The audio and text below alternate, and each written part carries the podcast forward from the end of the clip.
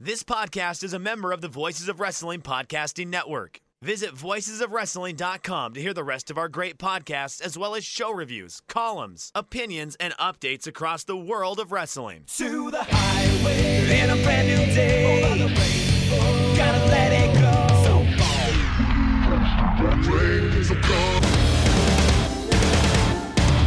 fast to finger down. Dance tonight together. Everyone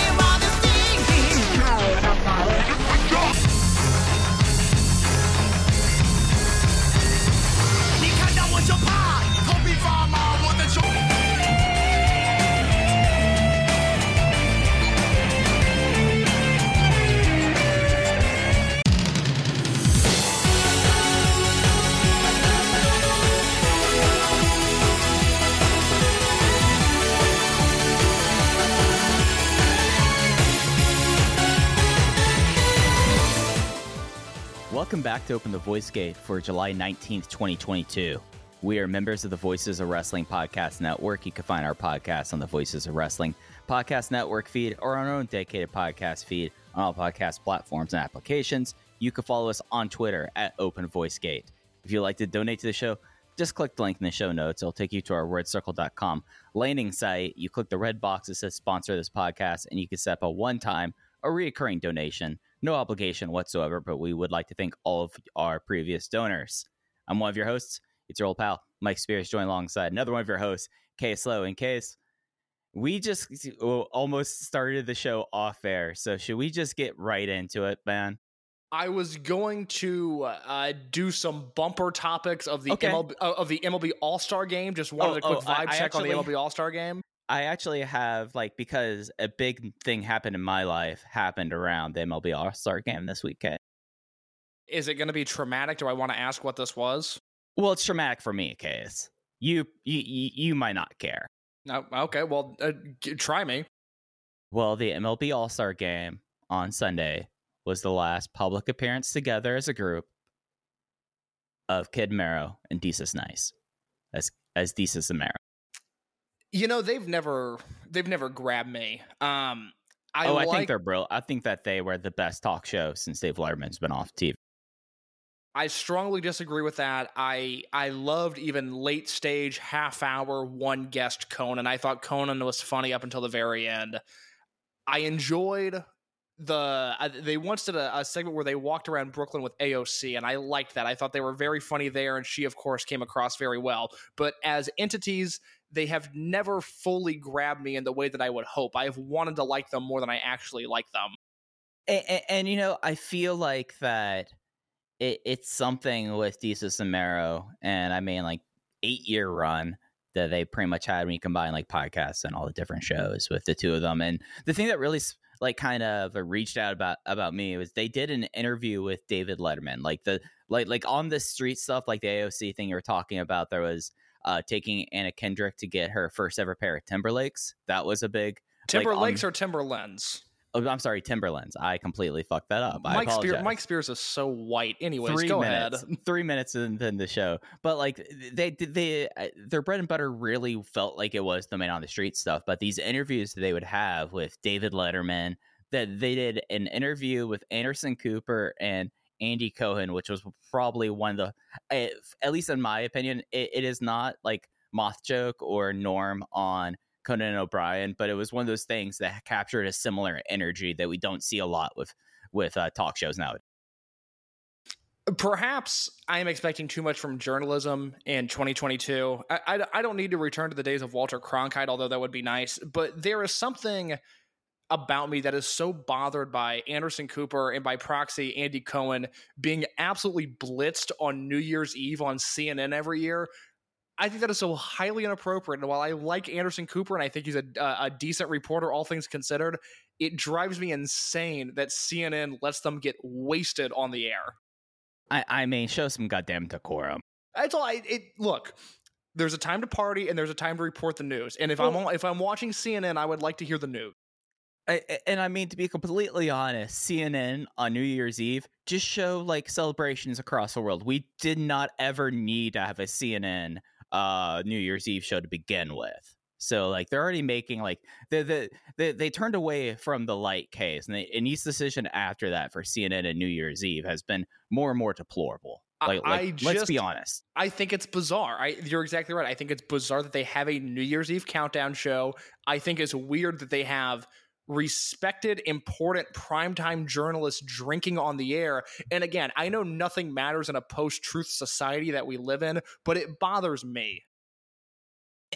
And like just for like international viewers can get uh, or listeners can get a sense of this like no nationalized media in the united states so it's not like a thing where like bbc of course they're going to have like new year's eve countdowns because it's like the national broadcaster of great britain there's not that there so cnn the first ever cable news station the fact like it, it, it was really I, I want to say like 10 years ago, really. It, it was whenever they started getting Don Lemon drunk on New Year's Eve. That was really like the the, the sign that like they were going to go completely away from the light at that point. Now, if Judy Woodruff on my local PBS affiliate wants to get hammered and broadcast herself on New Year's Eve, that I would pay attention to. She's the best Doesn't broadcaster in the game. Doesn't Chicago have like their local New Year's Eve celebration? Because you're not the only person who's talked about local Chicago news people on New Year's Eve to me Well, throughout okay. my life. the the thing that I have discovered over the past few years of living in Chicago, so there's I, I'm a huge fan, and I hopefully I can pad this as much as I can so it doesn't come across as super creepy. But there's a, a litany of incredibly beautiful meteorologists in this city, and the fan favorite among locals is Cheryl Scott of ABC Seven. And what I have learned is that every year on New Year's Eve, Cheryl Scott will do a choreographed dance with a theme in the streets of Chicago, and it is batshit to watch unfold because it is just How? it's Like, it's Chicago. Well, like this is happening in Chicago. You know what happens in New Year's here? They- We get a warning. You, you know what's told. You know what? You know what we're, we're what we're told for New Year's from I- I would- our I local would- broadcasters. I would imagine that they're uh, saying, "Be careful; these are fireworks, not guns." Hopefully, Oh well, you're close. You're close. It is well with fireworks and guns. You know that a lot of people and animals don't like them. And remember, what goes up must come down. We do believe in the laws of gravity. I don't like New Year's Eve. I try to have fun every year. I believe in the in the symbolism of the day. It never lives up to my expectations, and it's a drinker's holiday, and I don't drink, so that's part of the issue. But it, it is. I constantly dread it. I think it sucks as a day. In this past one, COVID was raging, and I spent my New Year's Eve alone in my apartment watching Zero One on Wrestle Universe, and I will not be doing that again. I could contract COVID days before New Year's Eve. I'm not staying in my apartment watching Zero One on New Year's Eve again.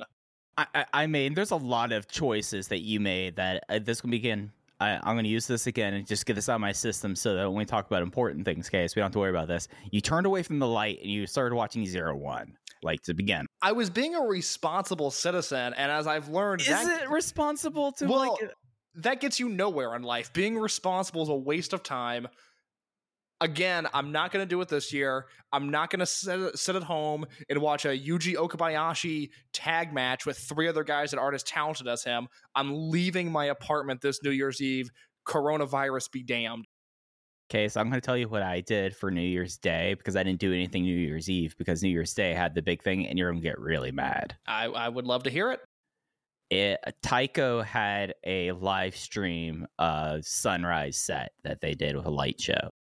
Uh, Tycho, for those that don't know, is an instrumental band that I was forced to sit through as they opened for Interpol this past uh, spring, and it was one of the worst, uh, possibly the worst live music experience I've ever had. And as I was sitting through what essentially added up to indie rock demos that I was forced to sit through for 50 minutes, I look on their Instagram just to make sure that none of my friends are fans of this band. And who do I see following them but none other than Mike Spears? and I don't cover me and like my Instagram is like wrestling and my friends. Like I don't cover like musical acts or stuff like this. Like when I got into keyboards for a while, there was a couple keyboard Instagrams I would follow, but yeah, keyboards. Like that's well, we're really bringing it like the start. This this is the bumper that you envision, case. we we don't we don't have the time to discuss what that was the most annoying sentence I've ever heard of that time when I was really into keyboards. That's a next week topic. We can cover that at a later date. We have so much important stuff to get to, but put a pin in when I was really into keyboards because oh my god, did that make my skin crawl? so, case the big topic in Dragon Gate, and we have to take this like first off here is we've been discussing excursions ever since uh well really si- since 2019 and 2020 with uh Shun Skywalker and Yuki Yoshioka. The current batch right now, uh Takuma Fujiwara and La Estrella have been in Mexico and wrestling a little bit in the States for La Estrella side for the better part of the last six weeks, but more news has come out over the last week, and we have some news as well about it's not 2006 all over again, but we are seeing a the second wave of a Dragon Gate invasion happening this summer in 2022 in North America. Yeah, we haven't opened the Voice Gate exclusive. This is stuff that hasn't been reported anywhere yet. Dave mentioned in the most recent Wrestling Observer newsletter, the July 18th, 2022 edition, that SB Kento would be leaving Japan and going to Mexico and America uh, at some point this summer into the early fall. And that was something that that we had heard about. We actually learned about it uh, as we were recording a few weeks ago, but the information that we had didn't totally line up. We didn't want to make that statement until we had more info. And over this past weekend, I had a US indie promoter reach out to me, and he said that he was contacted by the Dragon Gate office. And these are the names starting in September that are available to book if you are a US indie promoter. Obviously, La Estrella is going to be available. He's going to be based in Florida from August 6th through the 30th, and then Mexico City from September 1st onwards. SB Kento, like Dave said, is going to be based in Mexico City from September 1st through December 31st. And Shun Skywalker, a name that has not been reported anywhere, is being made available to U.S. indie promoters. He will be based in Mexico City from September 1st through October 31st. So now we have up to four. Shun Skywalker is someone that we will get into in, in, in a bit because I feel like it's a different kind of topic here. But SB Kento, as you mentioned, this was a name that it was actually during all the Nasawa's booking Dragon Gate thing that this also popped up at the same time. And we're like, oh, we're going to file that back there. But the fact that we now have him at least through December 1st, like, I mean, I'm assuming like holidays and stuff like that, that they're going to probably then reassess from there. But SB Kento starting because I remember originally hearing August for him.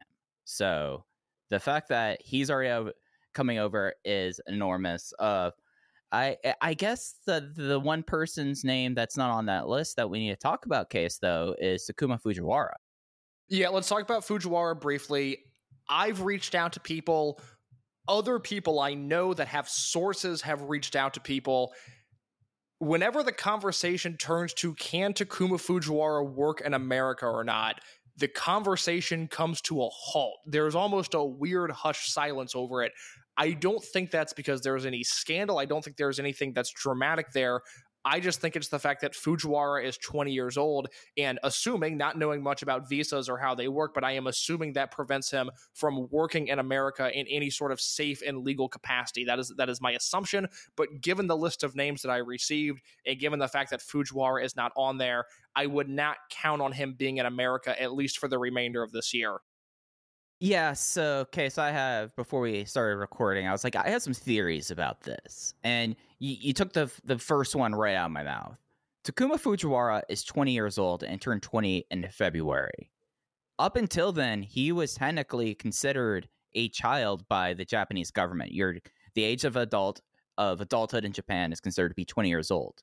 I don't know necessarily 18 versus 21 for a US visa. I mean, the most I've ever dealt with visas was when someone asked me, Mike, do you understand the visa hmm. process?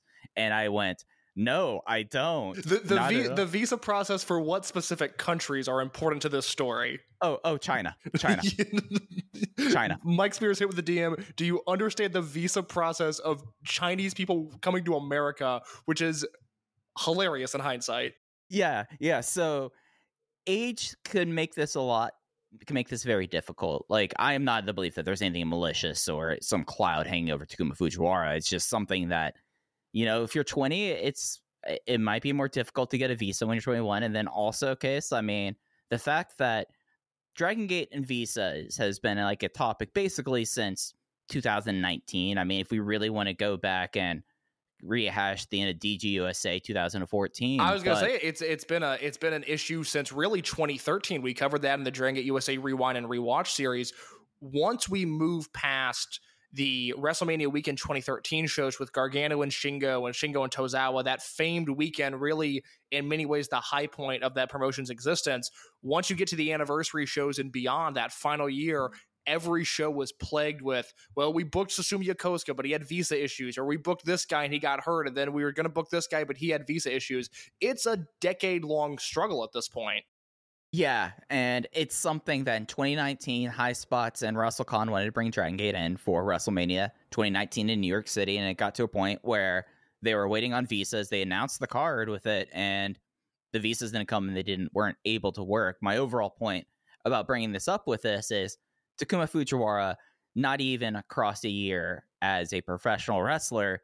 I don't know if they knew that Takuma Fujiwara would be ready for excursion soon enough to get the paperwork filed you know like li- like let's be honest here if they announced the uh, the ongoing agreement basically like the at least like this point to my understanding really started with uh, lucha republic and ultimo last year like when the first like batch of okay all these people from aaa and oh and oh yeah also ultimo dragon and tajiri got visas from this build up through there but we're talking about november december and january is when takuma fujiwara is really like putting that foot forward and getting a visa paperwork. Like they announced the uh, visa is like the next one with the Dragon Gate Noah guys in March.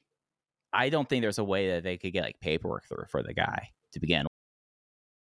Yeah, yeah, that's that's very true. I, I would love to know. I mean, that's that's something that if I could sit down with, you know, the mysterious Dragon Gate booking committee, there's so many questions I have about the last nine months or so, specifically about Fujiwara, because I just can't fathom that when he debuted at the end of November at Gate of Origin, that they expected him to wrestle Dragon Dia for the Open the Brave Gate Championship in March. I would love to know just how much he disrupted their booking plans and at what point the decision was made for him to go to Mexico because even for Dragon Gate standards and their excursions at times have been a bit quirky.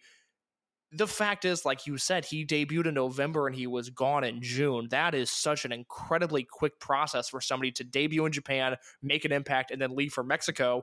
And given the way that these Dragon Gate excursions work, he is going to be a pushed commodity when he lands in Japan once more. This is, you know, we, we talked for a long time, you know, in, in the short time that he was on the roster, but seemingly every week was, oh, is this going to be the week that Fujiwara wins? Is he going to get his first one here? Is he going to get his first one here? We thought it would come in King of Gate when he wrestled Ishin Iihashi, but they went to a 15 minute time limit draw instead.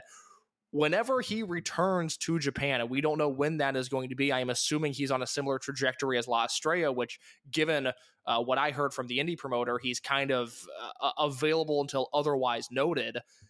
I expect him to be pushed immediately upon return, which for somebody who might be 21, 22 at the oldest is going to be an, an incredible position to be in. But Fujiwara, time after time, has proven that he can handle that spotlight.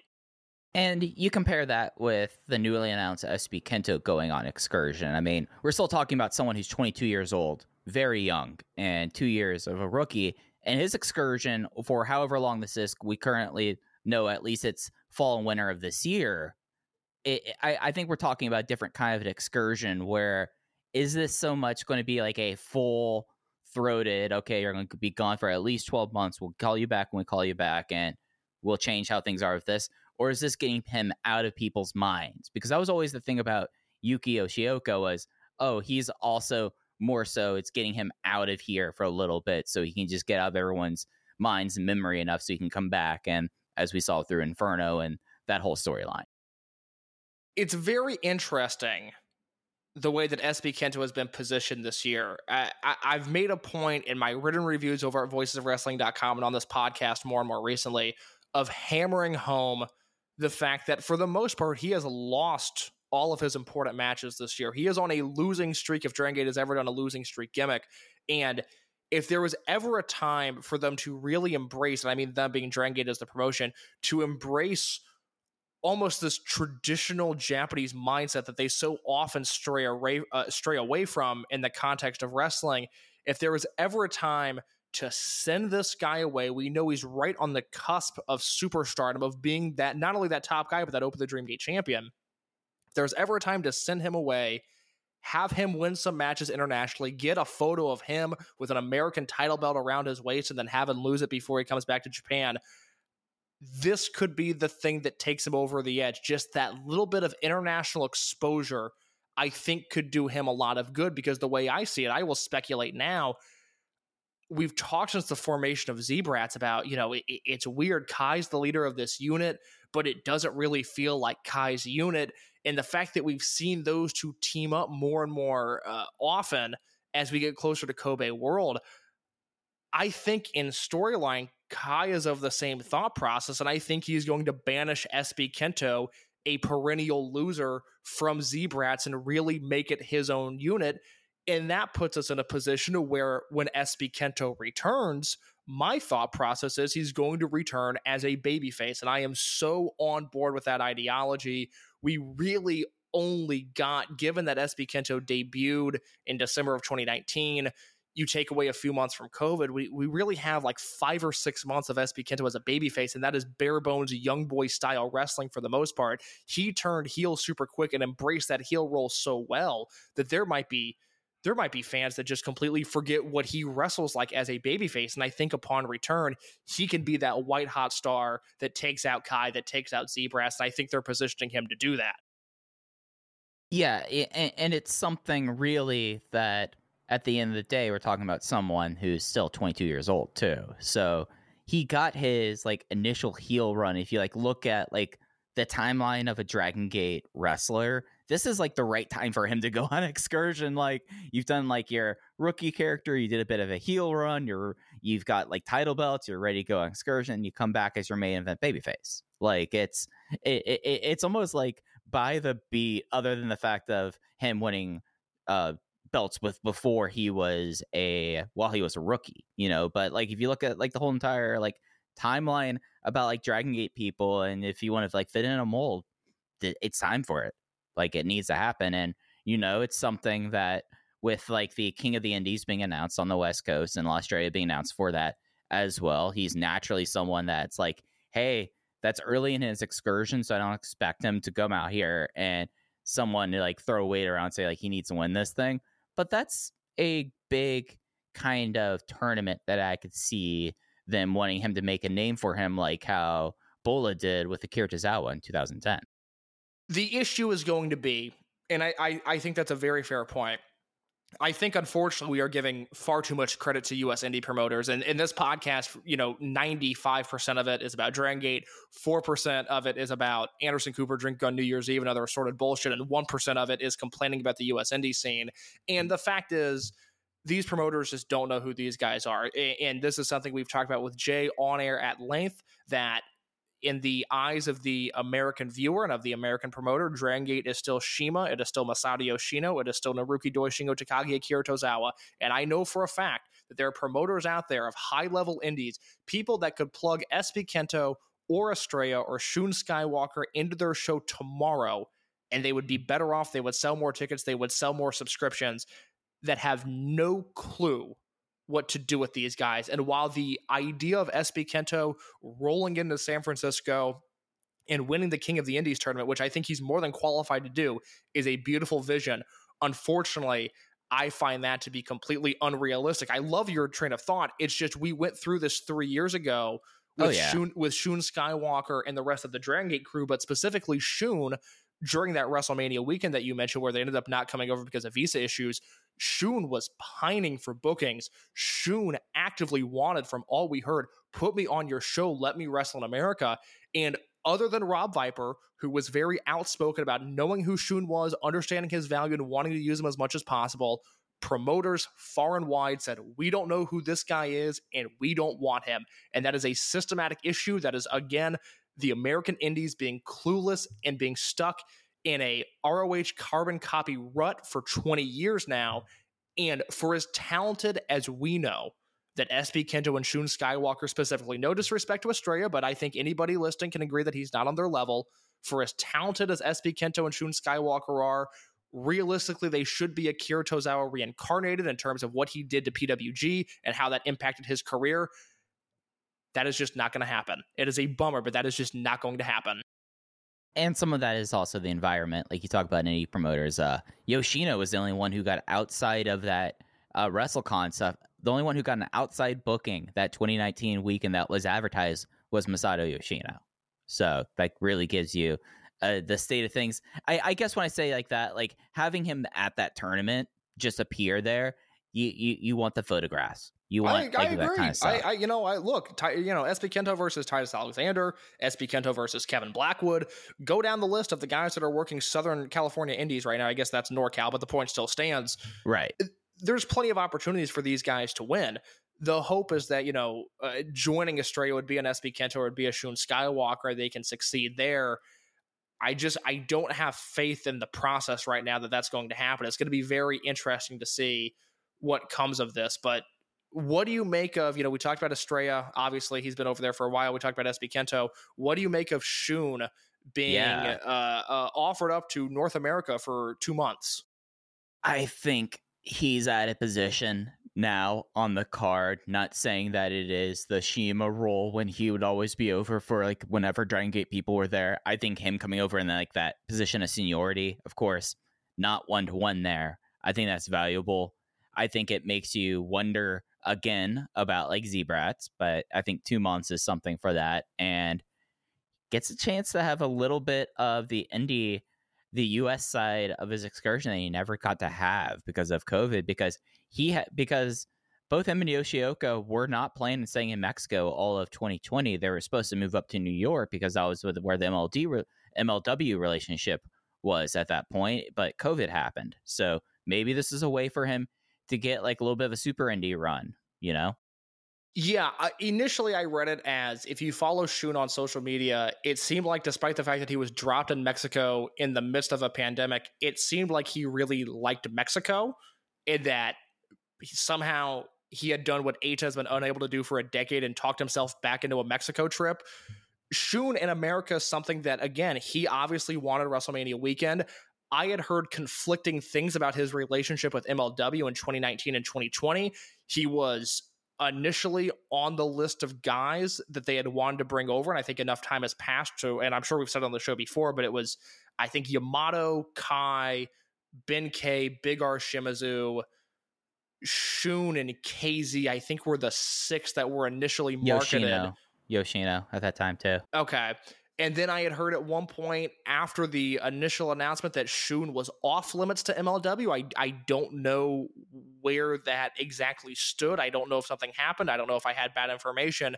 But from every account that I've heard, it seems like this is something that Shun wants to do. And I don't think there's any story here other than the fact that he will seemingly be gone from Japan for two months, which is exciting as somebody who, you know, when I voted in the SFM 50 last year, number one was Kenny Omega, number two was Shun Skywalker. So now, if you're a promoter in America or Mexico, you have a chance to, in my opinion, book the second best wrestler on earth.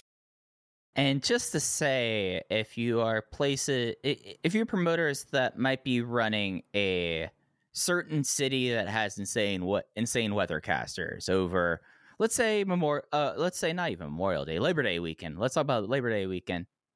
They'll be available. I, I mean, why not have these guys there overall? Uh, Well, the, the start date, the start dates that I have on SB Kento and Shun Skywalker from this American promoter, from by proxy, uh, a Dragon Gate representative would be September 1st. So, fingers crossed. Let's let's all get together, get around your phones, your laptops, put our hands up in the air, and let's convene. Let, let's get the energy flowing, and let's get Dragon Gate to Chicago overall out. Yeah, because I looked at flights for King of Indies, and I was not loving the prices that I saw from Chicago to San Francisco. That uh, that is a no can do right now. Yeah, I, I I finally booked my all out stuff, and okay, yeah, yeah. It's it's hard out here for a pimp. uh, Case, anything else you wanted to touch on about uh, Dragon Gate excursions? Of course, this is a moving topic, and you know, if if they're in the states, we'll more than certain ch- check it out and talk about it on the show. I'm excited. It's it's been a long time since we've had Dragon Gate wrestlers. outside of Japan. Obviously, the Mexico stuff we've we've had a pretty close eye on. Uh, we'll do uh, probably another big Fujiwara and Estrella roundup the week after Kobe World, and the idea of them coming to America is very very exciting to me. Absolutely. Well, support for Open the Voice Gate comes to us from HelloFresh. With HelloFresh, you get farm fresh, pre portioned ingredients and seasonal recipes delivered right to your doorstep. Skip trips to the grocery store and count on HelloFresh to make home cooking easy, fun, and affordable.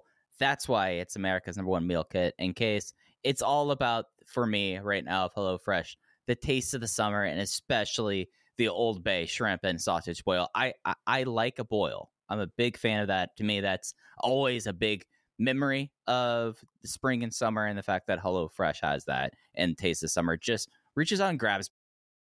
You know, I, I've been waiting on my HelloFresh box to arrive this week, and and because of that, because I have it scheduled to to arrive on Wednesdays, and I was a little low on food, I went to the grocery store today. And one of the beautiful, beautiful perks of HelloFresh is that I can now skip trips to the grocery store. And I bring this up because while I was there, I saw a child that was stranded at the grocery store, lost his parents, and as a 23 year old, I was equally as scared as this perhaps three year old child was. That is a terrifying feeling. I was always afraid of that as a kid, of somehow losing my parents in the grocery store. It's a terrifying endeavor. I wouldn't wish it on my worst enemy. And with HelloFresh, I no longer have those nightmares because I can skip trips to the grocery store. I can chomp away on dummy proof meals like the crispy buffalo spice chicken, like the barbecue cheddar burgers, like all of the 55 plus options they have on their menu. I cannot recommend it enough. It is healthy eating and it is fearless eating.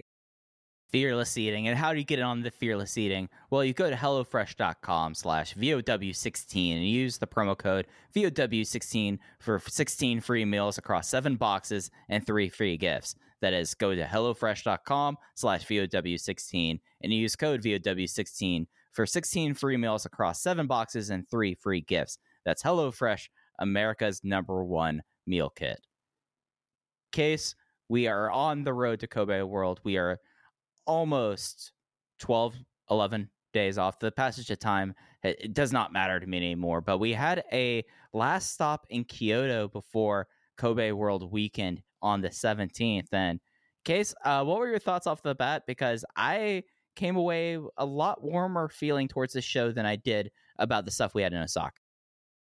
Very interesting because I did not. I was I was once again very let down by this show. I, I have made a career as a professional wrestling journalist by stealing talking points from Alan Forel. And I'm going to do that once again because he posted something in our Voices of Wrestling Discord that let the record show. I had already had it in my notes as something to discuss with you this week, but he went public with it first. And I wanted to wrap this Kyoto review around the idea that Dragon Gate, since June 2nd, 2022, has taken a nosedive creatively. And I, I think I found a number of reasons why that has happened. But if you're higher on this show, I would like your big picture thoughts first. So I look at Kyoto as a venue where I really want to have a good time, basically, like because it's on the loop. It, it's a part of like the hometown, basically rotation in well, a way. well, anything can happen in Kyoto. Everything, anything could happen in Kyoto. And let me tell you about a certain match that happened in Kyoto, case. And this is the reason why I might be in such a good mood. It was Ben-K versus Minorita. super super fun two guys i mean look i, I i've said uh, all year the minorita stuff pops me. I think it's great but not exactly a, a wrestler that i i have relied on for great matches in his short career. Ben k as we've discussed at length including two weeks ago when i when i tore into him and i felt i felt rightfully so. Uh, two guys that I don't always think of when I think of great matches, but boy, oh boy, did they deliver exactly what they should have on this show. And it was just playing off of the Minorita formula, but you have Ben-K with it. So it's like, oh, what's going to be the deal about Ben-K versus Minorita?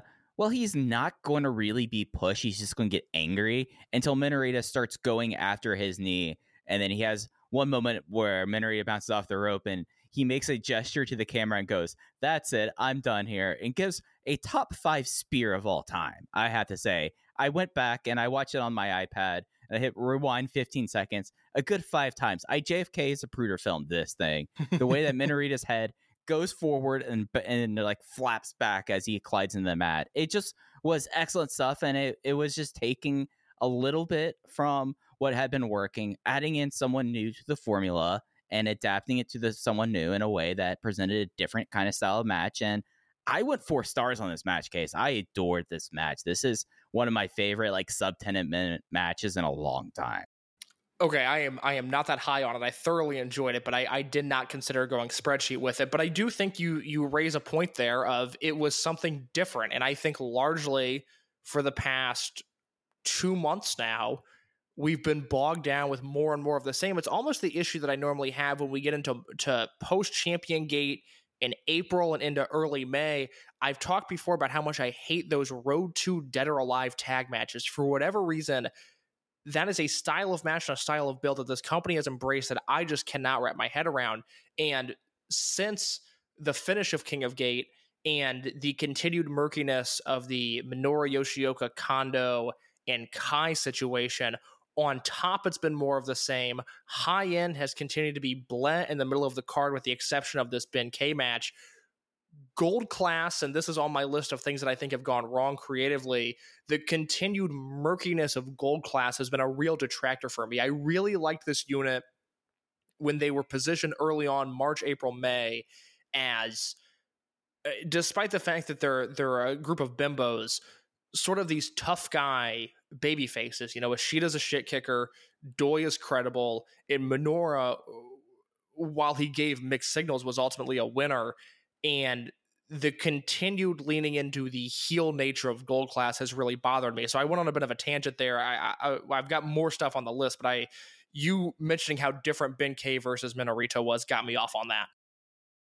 Yeah, it was something that this match, five minutes and 48 seconds, and they used it perfectly. And afterwards, Ben K just looked pissed off. he had to go through it, and everyone was carrying Minorita away. It was excellent. But you, the way you talk about gold class, and it's something that when we talk about this main event of the Kyoto show, it was a three way single fall style uh, tag match. And it's something where you had the, it was D Courage versus Minoru and Doi of gold class versus Kai and SB Kento of Z-Brats, and it's something that when you have a pure babyface unit, I mean, D Courage, if we want to do like the meter, they're as far baby faces one can get, and you have Z-Brats, the most dastardly heels in the company, and you have and you have Gold Class in the middle of it. That you know, I mean, they play tweener like this. It's something that it.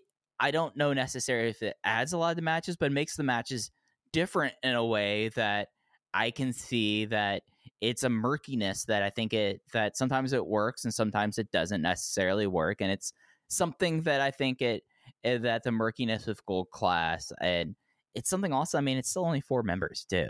That like I I, I feel like that there's a road ahead of gold class, but just right now, I, I I'm kind of with you about how appealing of a unit it is at this very. I like to. Uh before we break down this show because I, I, I, was much lower on it than you. I don't have a ton of overall thoughts. There was one other match that I really liked, and then a bunch of stuff that, quite frankly, I found to be underwhelming. But in terms of what has gone wrong from June through now, I think one of the other things that has hurt is the lack of direction for Eita. I have in my notes, Eita is no longer interesting. And we started the year with him getting booted from RED. He was no uh, at, at, no point under the vision of Z-Brats. And I thought for the first few months of the year, he was doing really compelling work with Yosuke Santa Maria and this will they, won't they, when is Eita going to turn babyface deal. And for as complimentary as I've been of Perros Del Mal de Japón, and Dragon Gate, and let the record show, I have loved Nosawa unironically it has come at a cost, and that cost is that Eita doing these meandering middle of the card singles matches is just not doing it for me.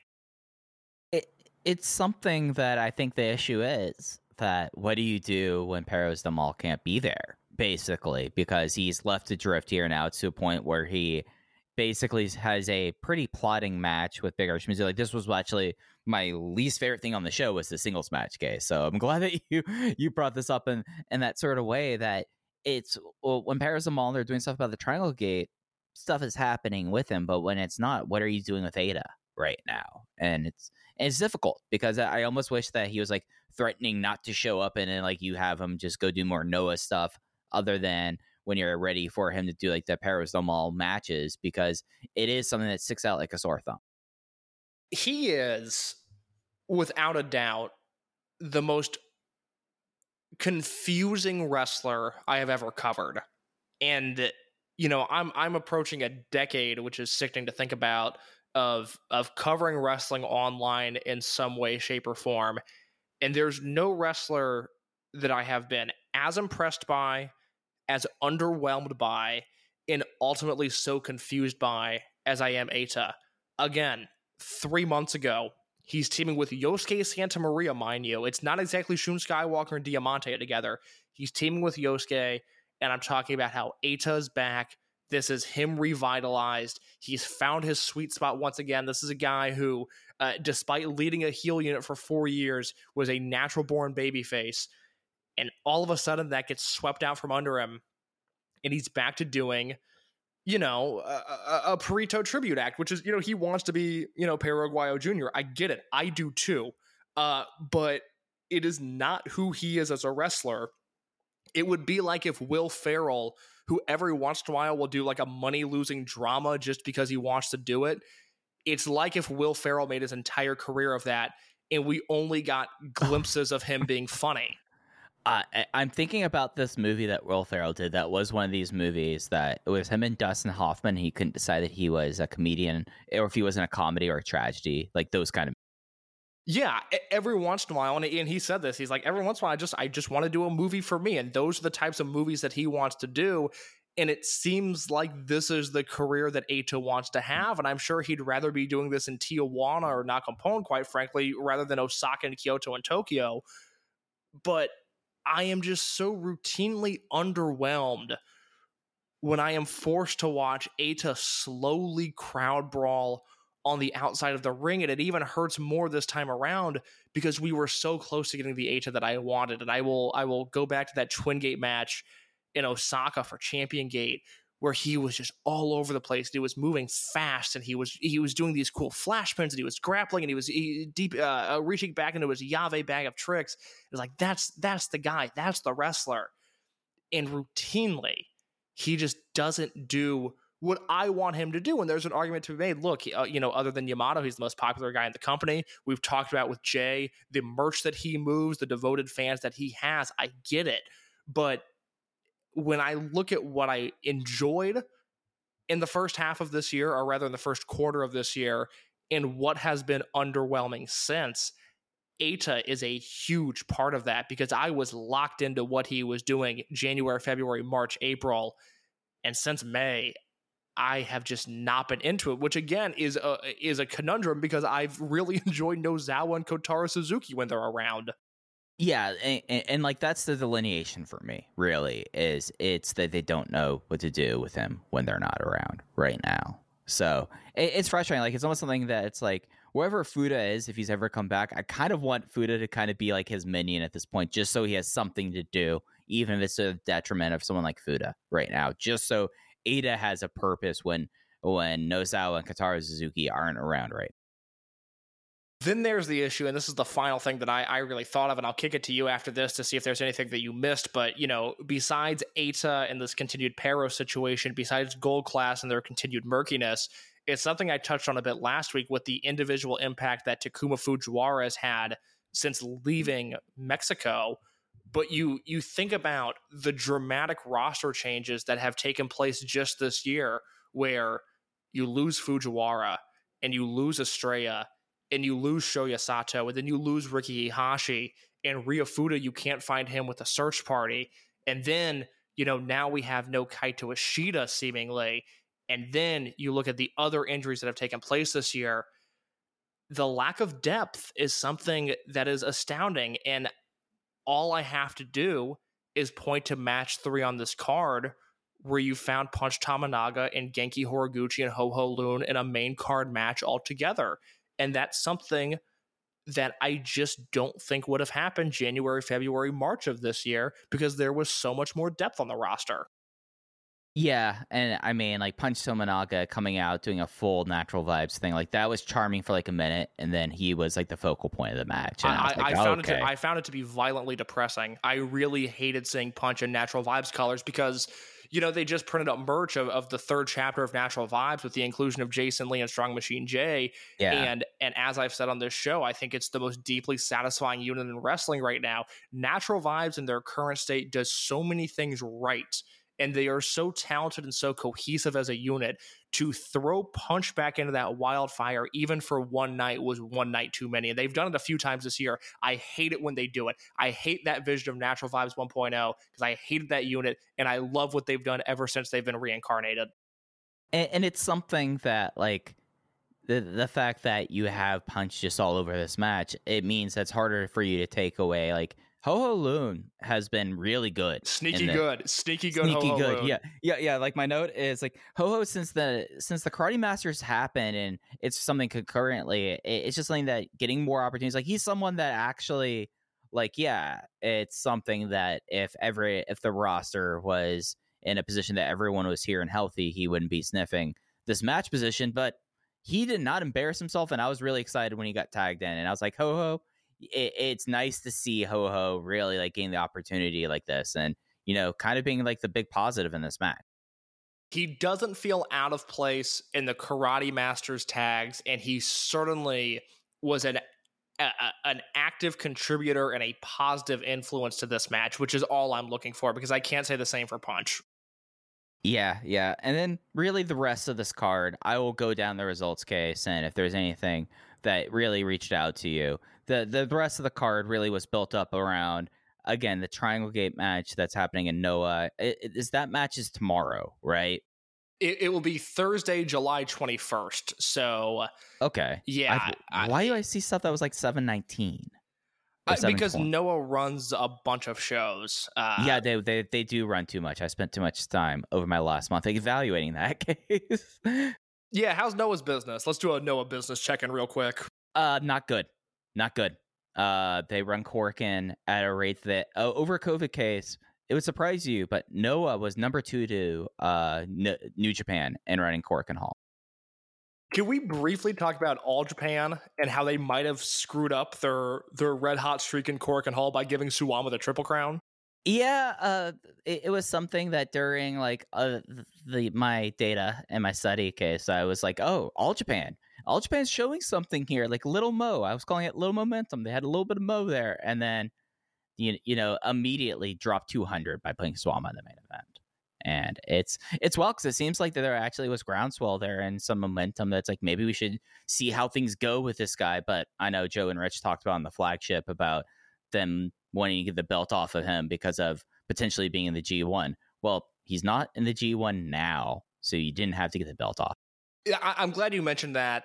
You know, I obvi- I mean, I listen to the flagship every week. It's where I get most of my wrestling news from. But that was top form Rich and Joe flagship audio discussing the Triple Crown situation, All Japan's business, and the failed attempt to get Jason Lee into the, or I'm sorry, Jake Lee into the G1 this summer. That was really, really good audio. Obviously, I'm sure we have people that listen that aren't enamored with Rich and Joe, but if you're curious about All Japan, I really can't recommend that enough. I thought that was really well done, so I'm glad you mentioned that. Before we talk about Kyoto, before we run down the rest of this card, I just pulled up Masaki Mochizuki's lineup in the N1 Noah tournament. Do you want to briefly discuss this now as we bounce all around the Dragon system? I might need a five minute shower after this, so let's do it. He's going to kick off the tournament, Yokohama Budokan, on August 11th. It's Masaki Mochizuki in the biggest test of his career against Hideki Suzuki. Okay, I, I I'm a sicko. I think that's gonna be fascinating. I want to see that. Okay, One of the most giving, one of the most giving wrestlers of all time. A man who can make anything work in Masaki Mochizuki, wrestling the laziest fucking garbage wrestler of all time in Hideki Suzuki. I cannot so- wait to see what that looks like. Yeah, yeah. It, it- it's a beast matchup. Nosawa, you've done it again because it's a fascinating match, even though it can go a lot of different ways. Case, and we can't tell, and that's what makes it compelling. After that, August 13th, Osaka Edion Arena number two, uh, a venue that I very much enjoy. Kenoh versus Masaki Mochizuki. That's going to be good stuff. Yeah, I mean that's a that's an Edion two match. Yeah, Like, very much so. you, you, you put that that match there. You're going to see some basketball hoops there. You, you see like the risers there. It, it's going to be a good time. Like all right so far i'm feeling pretty good about this. Maybe we can just go straight through okay? So i, I i'm certain that nosawa is not going to let me down from here. Well, I'm going to lump these next three together because there's some good and some bad here. August 14th, Hiroshima Sun Plaza Hall, Go Shiozaki versus Masaki Mochizuki. They always crush it together. Don't get too excited, Mike. His next match is at the Sendai Sun Plaza on August 17th. It is Masaki Mochizuki against El Hijo de Dr. Wagner Jr. And then, luckily, two days after that, Korakuen Hall, Masato Tanaka versus Masaki Mochizuki. okay uh you know when you really want to target the northeast of japan and you're really breaking into hoku some companies will try to you know cater to the fan base make sure you have some local guys around there you know? You want to see your hometown star right case however no noah decides that hey we're going to go run in sendai. El hio del V- dr wagner jr who's okay Isn't that like hard a- to say, by the way? oh oh no it's it's a mouthful it's Thank you. I- entirely a I, mouthful I I am used to butchering luchadors' names on this show, but that one No. I'm not going to take fault for. No, no, no. El Hijo del Dr. Wagner Jr. sucks to say. Like, like it's not not a good mouthfeel in that name. Oh my goodness. Okay, so after after that, he's got two more uh, matches. I'm very nervous about on August 27th in Nagoya. It is Masaki Mochizuki against Ironhead Fujita. Oh, I mean, these are fascinating matches. Like Nosawa has not let me down yet because that's going to be like like again, like Hideki. We don't know how what's going to happen there, and that makes it fast. If Mochizuki gets hurt in that match. I am going to be so livid. I'm not going to know what to do with myself. But that Oh, is a. w- when was this match again? This is August 27th. Yeah, no, that's way too close to Dangerous Gate in the fall swing. Yeah, be careful. Be careful, Mochi. unreal. And then he closes out the tournament uh, in a match that means that he will not be winning this entire thing. It is a meaningless match on the last day.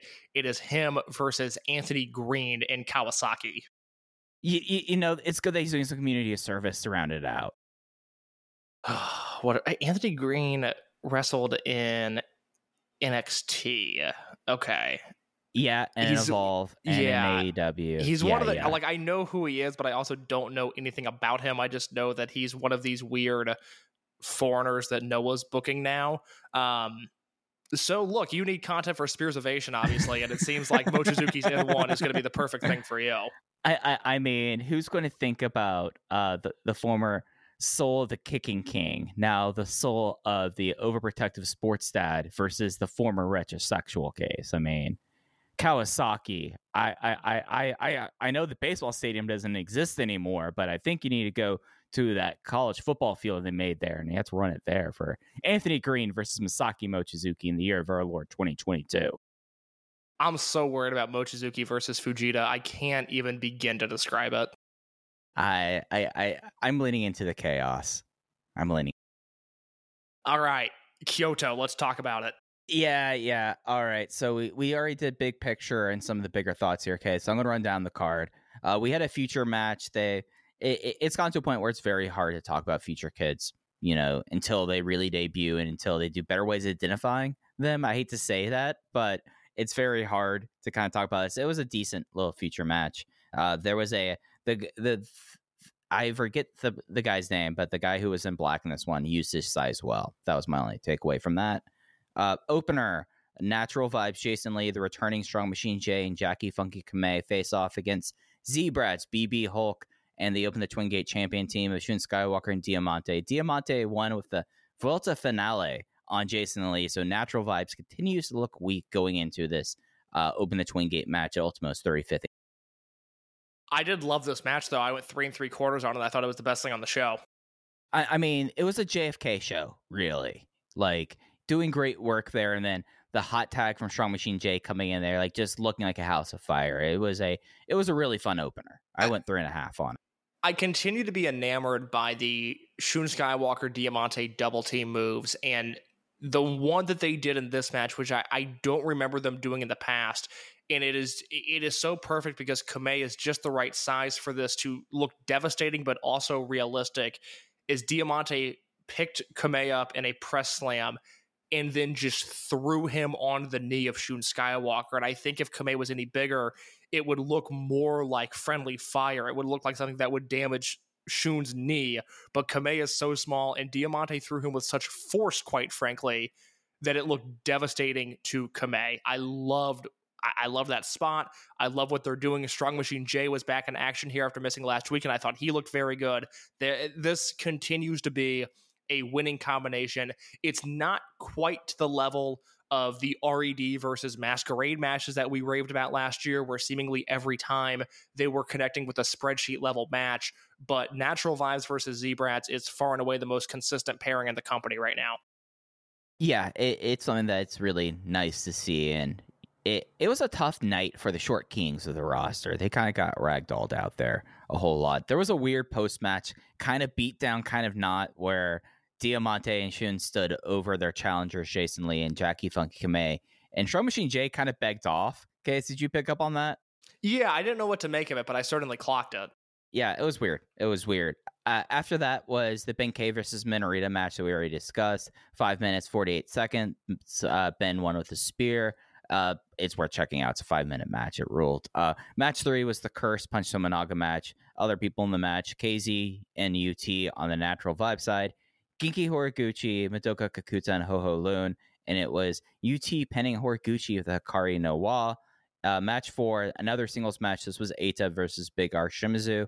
After Eita pretty much spent the entire match slowly dismantling Shimizu's knee. Uh, after a failed uh, Big Boss press, he defeats uh, Big R Shimizu, not Big R Shimizu, Big Boss Shimizu with a half Boston Crab. Not really a lot of Llave being shown. I, I, I will say I like this match a little bit more than you. It was certainly Eita playing into his Masafuchi characteristics. He went after Shimizu's knee the entire time. There's a spot that I loved where Shimizu started to make a comeback, hit that cartwheel that he does into the Razor Ramon taunt, and as he was doing that, Eita drop kicked his knee, which was a short little thing, but I liked that quite a bit. And then Eita submitting him with the half crab, I thought was a nice touch. Yeah, uh Shimizu sold the knee very well. Like, like that was a highlight of this because he would do like the uh the Razor Ramon taunt and then also dancing time, how he sold during dancing time the entire time. like the world's slowest like shuffle that he was doing during it. it he, Ah. he he put forth the effort. He he's Dusty Rhodes out there in modern day four. I have said it before, I will say it again. Big Boss Shimizu is a phenomenal professional wrestler.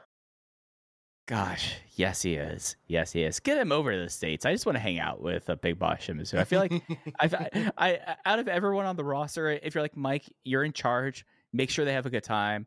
I, I, I would say that uh, Big Boss Shimizu is probably the easiest one, wouldn't you say? Well, I at least know what to do with him. He's just going to want to drink beer and watch like Diesel WWF superstar squash matches. Like I Which, can, frankly, same. yeah, like I can handle that. He can come over to my apartment and do that. Yeah, yeah, yeah. It, it, it's something that like if Kagetora comes to the states and they say, Mike, you, can, you just make sure like just take care of him out there, keep an eye out for him? I don't know what to do with Kagetora. No, you're, you're like you're rubbing your temples like ah that ah that week oh I just I don't I don't know if I have Kagetora time that week. That's a that's a busy one for me. And then like SB Kento's young. Like what am I gonna do? Take him to a like SB Kento and I are gonna go clubbing? I can't do that. Yeah, yeah, and that's not even to start like the fact that it's just like all right, uh, IDs like taking him to like a bar. Like eh, I take SB Kento to like the bar. Enjoy all your favorite sports like never before at BetMGM. Sign up using code CHAMPION and receive up to $1,500 back in bonus bets if you don't win your first bet. When you register with BetMGM, you'll get instant access to a variety of parlay selection features, live betting options, and the best daily promotions in the business. And with BetMGM at your fingertips, every play and every game matters more than ever. Remember to use code CHAMPION and receive up to $1,500 back in bonus bets if you don't win your first bet. Place your money line, prop, or parlay bets with the king of sportsbooks today. BetMGM and GameSense remind you to play responsibly. See BetMGM.com for terms. 21 plus only, Virginia only. New customer offer, subject to eligibility requirements. Rewards are non withdrawable bonus bets that expire in seven days. Gambling problem? Call 1 800 Gambler. Promotion, promotional offer not available in Washington, D.C.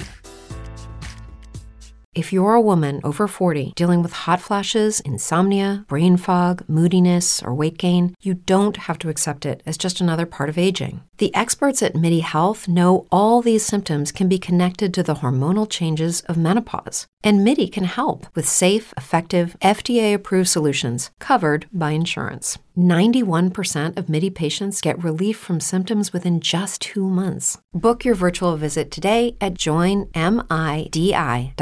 It's in my neck of the woods. Like that that that's just not gonna be a pleasant experience for either of us, you know? I gotta I gotta show him what Wrigleyville is all about. Oh yeah, they got they got a they got a bar down the street from me uh, that uh, has an indoor batting cage, and I feel like that could really check off a lot of boxes for the Dragon Gate crew. Actually, you know what? Cubs game, batting cages, you're probably case you're in charge of entertainment. Yeah, that's that's half the half the roster is good with that. The the other half we got to figure out like some anime for them to watch, you know, back at the hotel or something. Play soccer. Yeah, they're a bunch of fucking dorks. But half the roster with a Cubs game and an indoor batting cage, I think they're satisfied. Yeah, yeah, yeah. Well, we were speaking about Kagetora and how we're not prepared about to entertain Kagetora if he came to visit. He was in a tag match of Yamato and Dragon Kid of High End versus the M3K team of Susumu, Mochizuki, Yasushi Kanda, and Mochizuki Jr. Yamato reversed a slingshot on the outside as M3K were going for the double count out, and he got in at 20. I I really am enjoying the like the slow crawl with Mochizuki Jr. finally not getting his ass kicked. I have a I'm- I have a dumb observation to make. This is go, this is going to sound dumb, but let me explain. Mochizuki Jr. wrestles like a guy who's been wrestling for three months, but is a Mochizuki. And by that, I mean he is really rough around the edges. He is not a finished product by any means, but he carries himself and projects like someone that you should care about. And I love that in a young wrestler. He's really good at selling for like three Yes. months in. Like he's able to like give this like you could tell that the that it wasn't like that he was hidden away from pro wrestling even though his dad was a pro wrestler. You know? Like little things you pick up on. It's like, yeah, if I grew up as the son of one of the greatest wrestlers of all time, and if I go into wrestling, maybe I pick up on that from Pops, you know? I, really like this match. I really like the finish of this match. You know, uh, M3K was going for the double count out. Yamato whipped Mochizuki Jr. into the into the steel post on the outside, slid back in the ring at 19, got the win for high end. I thought that was clever. That was a nice wrinkle that I hadn't seen in an M3K match yet. And although it is looking less and less likely that my prediction of the Triangle Gate belts bouncing around until they found some stability on M3K at Kobe World this year, although that is looking less and less likely, I am still not deterred from that vision. I think if you wrestled a bunch of matches of this style with some combination of Susumu and Kanda and Masaki Mochizuki, they are talented enough. Whatever two guys you want to throw in the wings of Mochizuki Jr., they are talented enough to protect Mochizuki Jr. and to not expose him in this environment. I think on a show like this where you know we've seen title matches before let's throw this in fukuoka or even you know osaka and let's say this is for the triangle gate belts i don't think we're let down by this as a title match. I think there would be an extra gear of intensity that would be there and i still think mochizuki jr would have been protected. So although they started off white hot and it seemed like they were only going to go up they've obviously cooled they've obviously taken a step back and it doesn't look like they're going to hit uh, that title match at world like i thought they were going to I still like that idea, and I still don't think that would be the worst thing. No, and I'm confident enough that out of the four with Mochizuki Jr., as you're saying, like they could get something together with him. Li- li- Like we're uh, we're talking like that. This kid isn't a professional wrestler or a, like you know Dragon System like this. Like he's first debut match debuting in the main event of Korakuen Hall. I feel like that it's going to be okay in that scenario. I think it's interesting the fact that no Mochi on the show and Mochizuki Jr. suffers a loss because protective dad's not there. It's it's it's great stuff. Uh, again, I, I will continue to reemphasize this because I think it's only going to be more obvious as time goes on. Think about the level of care and protection they had with Strong Machine J, just given that he was the son of a wrestler, a second generation wrestler. The Ahashis. Obviously, things didn't go as planned for Ricky, but think about the hype that surrounded them as Japan's first supernovas. If you think Dragon Gate isn't going to make every uh, uh, milk everything rather milk everything possible out of Mochizuki Jr. being on the roster, you are sorely mistaken.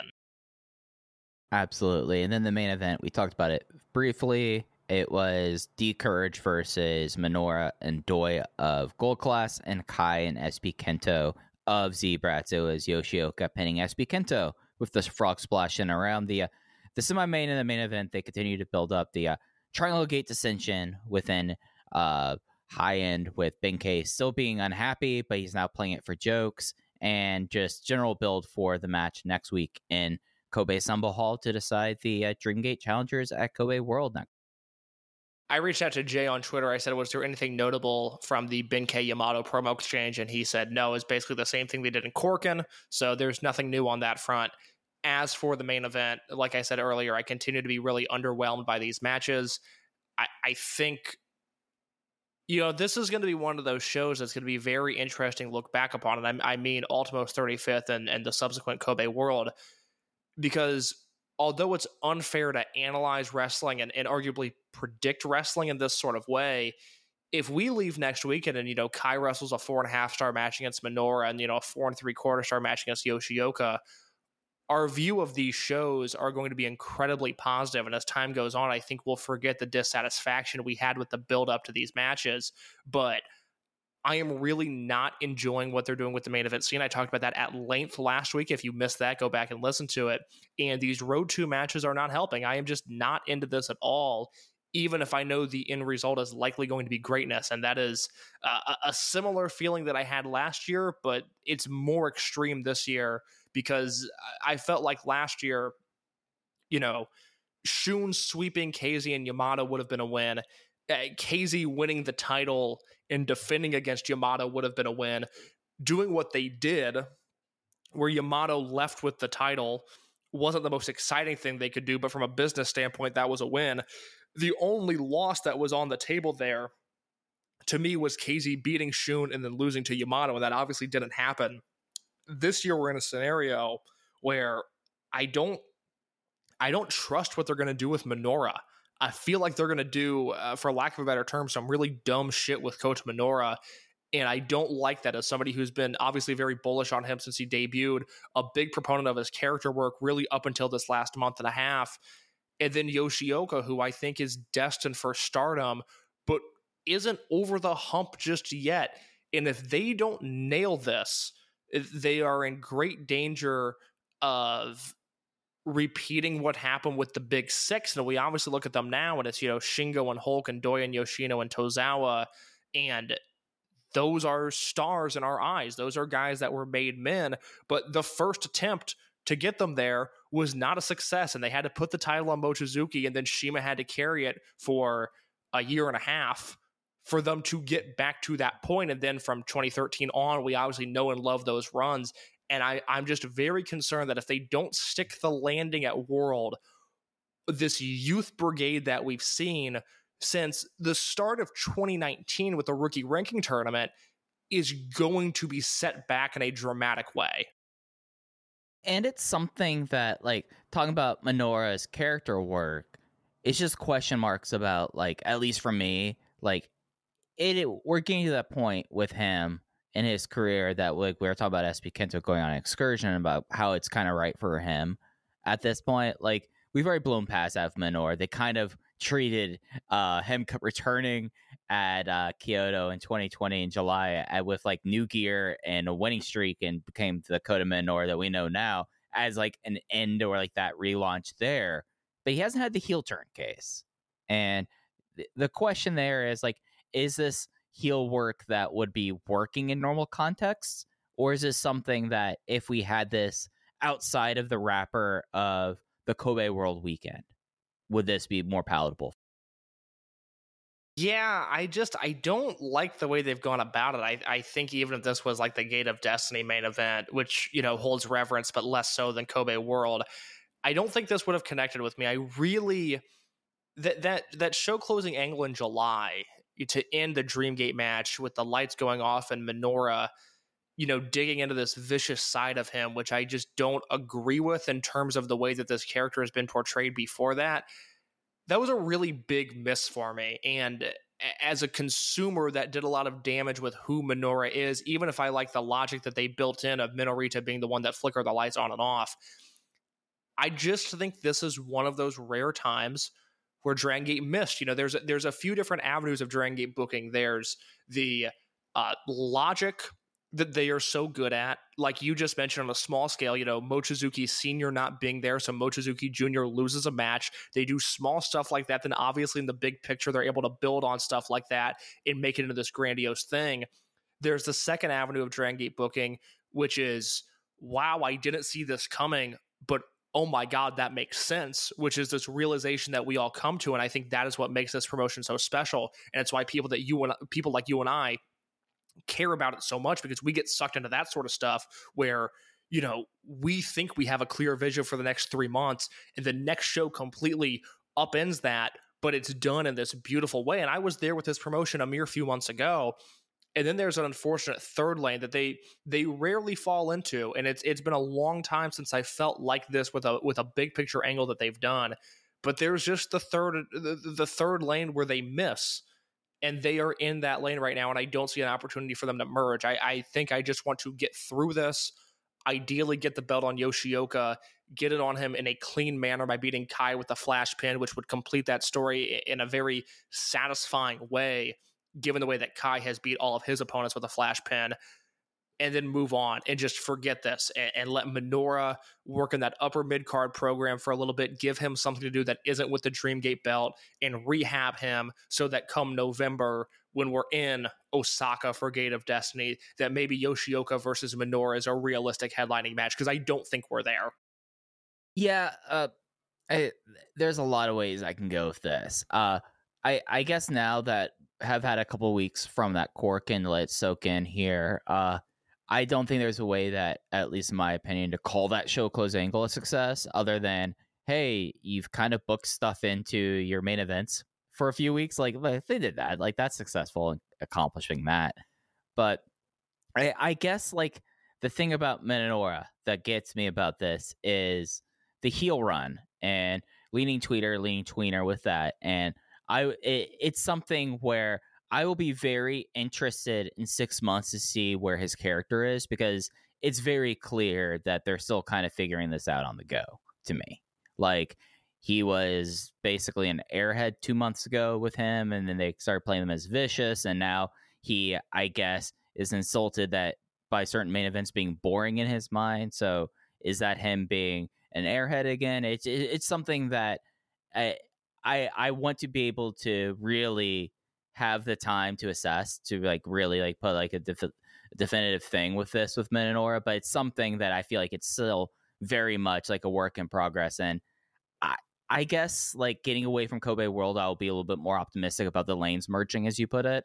But it's something that it's like, all right, get through this. But if you were going to really do this, this is something that they should have started after yeah, I, I think you saying that it feels like Gold Class has been booked on the fly is a very good way to put it because this is not the unit that was here in March. It, it's a completely different vibe, it's a completely different setting.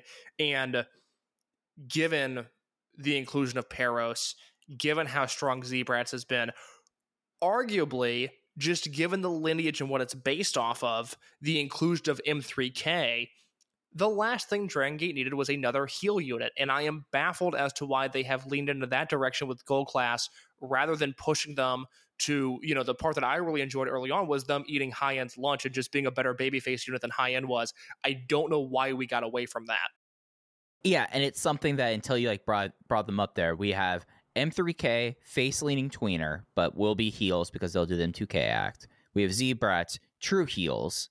We have Perros, who are heels when they're around, but Eita's in the weird never will when they're not. And then you have Gold Class that seemingly to be more on the face side, but you don't let Kaito Ishida have a microphone because he's going to cut a heel promo. I've talked with people in Japan about this, and the, the big takeaway that I always see, especially whenever Gold Class is on the screen, is that there are three heel units in Dragon Gate for the first time ever. And it's, it's exactly what you just said. It's Z-Brats, it's Perros, and it's Gold Class. They are looked at as heels. Yeah, and it, it's something that it colors things and it colors this three way match that main event in Kyoto where like it, it's something where I guess like wrapping up Kyoto thoughts. I looked at the show. I was like, this was a good two hours and fifty minutes of wrestling, and uh, and hitting that Minorita and uh, Ben-K vein right there, and then having the fun semi main event maybe colored it a little bit more for me. But it's something that now we are approaching. Like next, or, or sorry, Sunday is the go home for Kobe World, and you can't really say that uh, like outright confidence and direction for the show. I, I'm just now thinking about this, so I apologize that this is not fully fleshed out, but the way they've positioned Minoura, let's just say, and I think we're both in agreement that at some point two weekends from now, Kai is going to wrestle Minoura and Yoshioka in singles matches for the Dreamgate, or at least that's the idea. Are you comfortable with those being the three participants of the Dreamgate scene? Yeah, I'd say so because Kondo is just unreal. I that that's what I think as well. But they've put themselves in a position where if Kai wrestles Minoura first, that is now strictly a heel versus heel Dreamgate challenge on one of your two biggest shows of the year.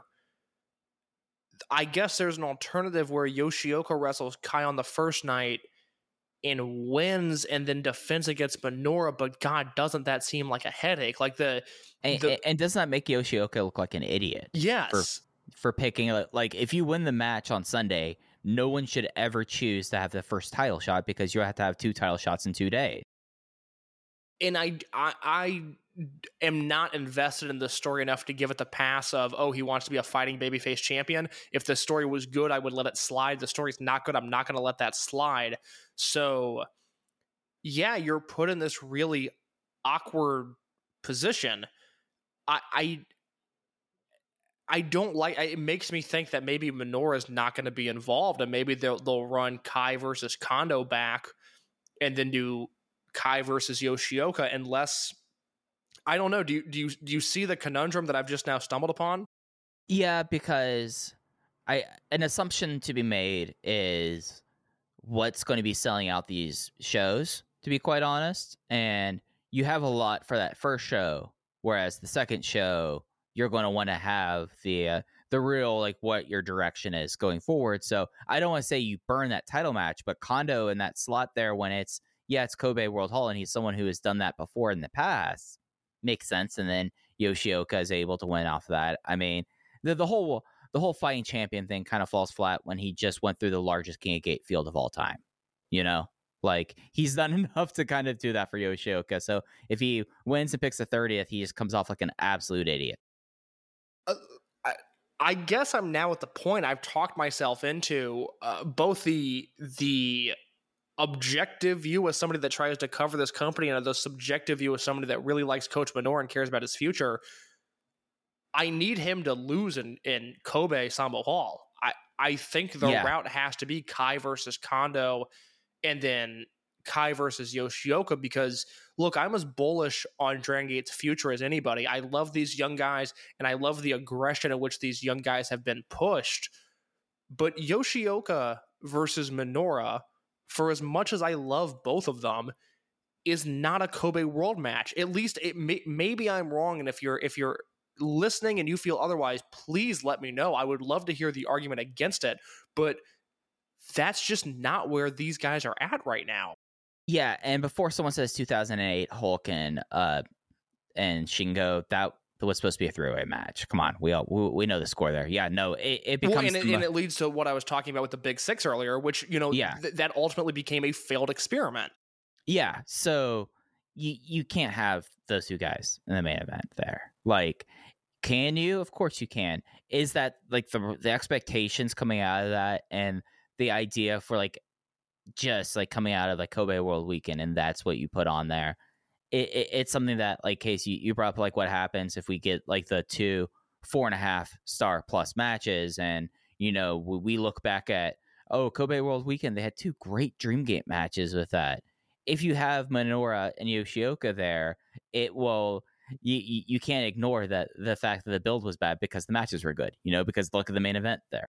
I, I mean, we'll ultimately we'll remember 2021 Speedstar final in Kobe World. We'll remember that in a more positive light because you know Shun versus KZ was a top 10 match of the year for me that year. I think it was like number three, and Shun versus Yamato wasn't far off. And in the Voices of Wrestling match of the year poll, Shun versus Yamato actually did better than Shun versus KZ. So you know we had a lot of complaints leading up to World last year, but again.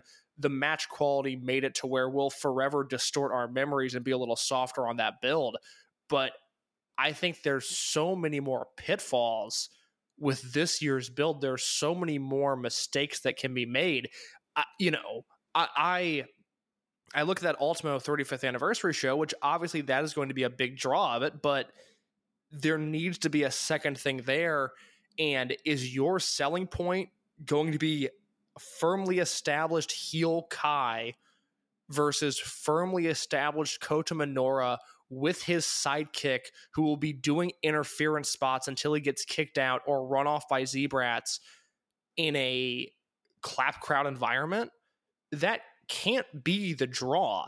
Like you at least get a, a bit of a legacy act with with Kondo headlining and you can do all the Toryumon tie-ins that you need to in seven days, mind you, because we're going to be a week out from the show before we learn our main event, which annoys me on an extreme level. But eh, Kondo is at, at least you have something to root for there. Minoura versus Kai are, are two dead set heels. It's why it's partially why I'm so confused as to why they've leaned into Minoura being a heel as much as they have because I think they've shot themselves in the foot here. No, I I think you're absolutely right, and that it's just like even if the idea of oh it's the first night, what really matters is what happens on the second night. Heel versus heel, just that's not how Dragon Gate operates. That's just it's just something that for Kobe World Kinen Hall, I just look at that as just it just does not happen. But uh, do you have any other uh, big thoughts before we when we talk about Kobe World? We we've put something together this week. Yeah, I'm grumpy now. I really I really don't like what's going on, but we have a fun topic to close on.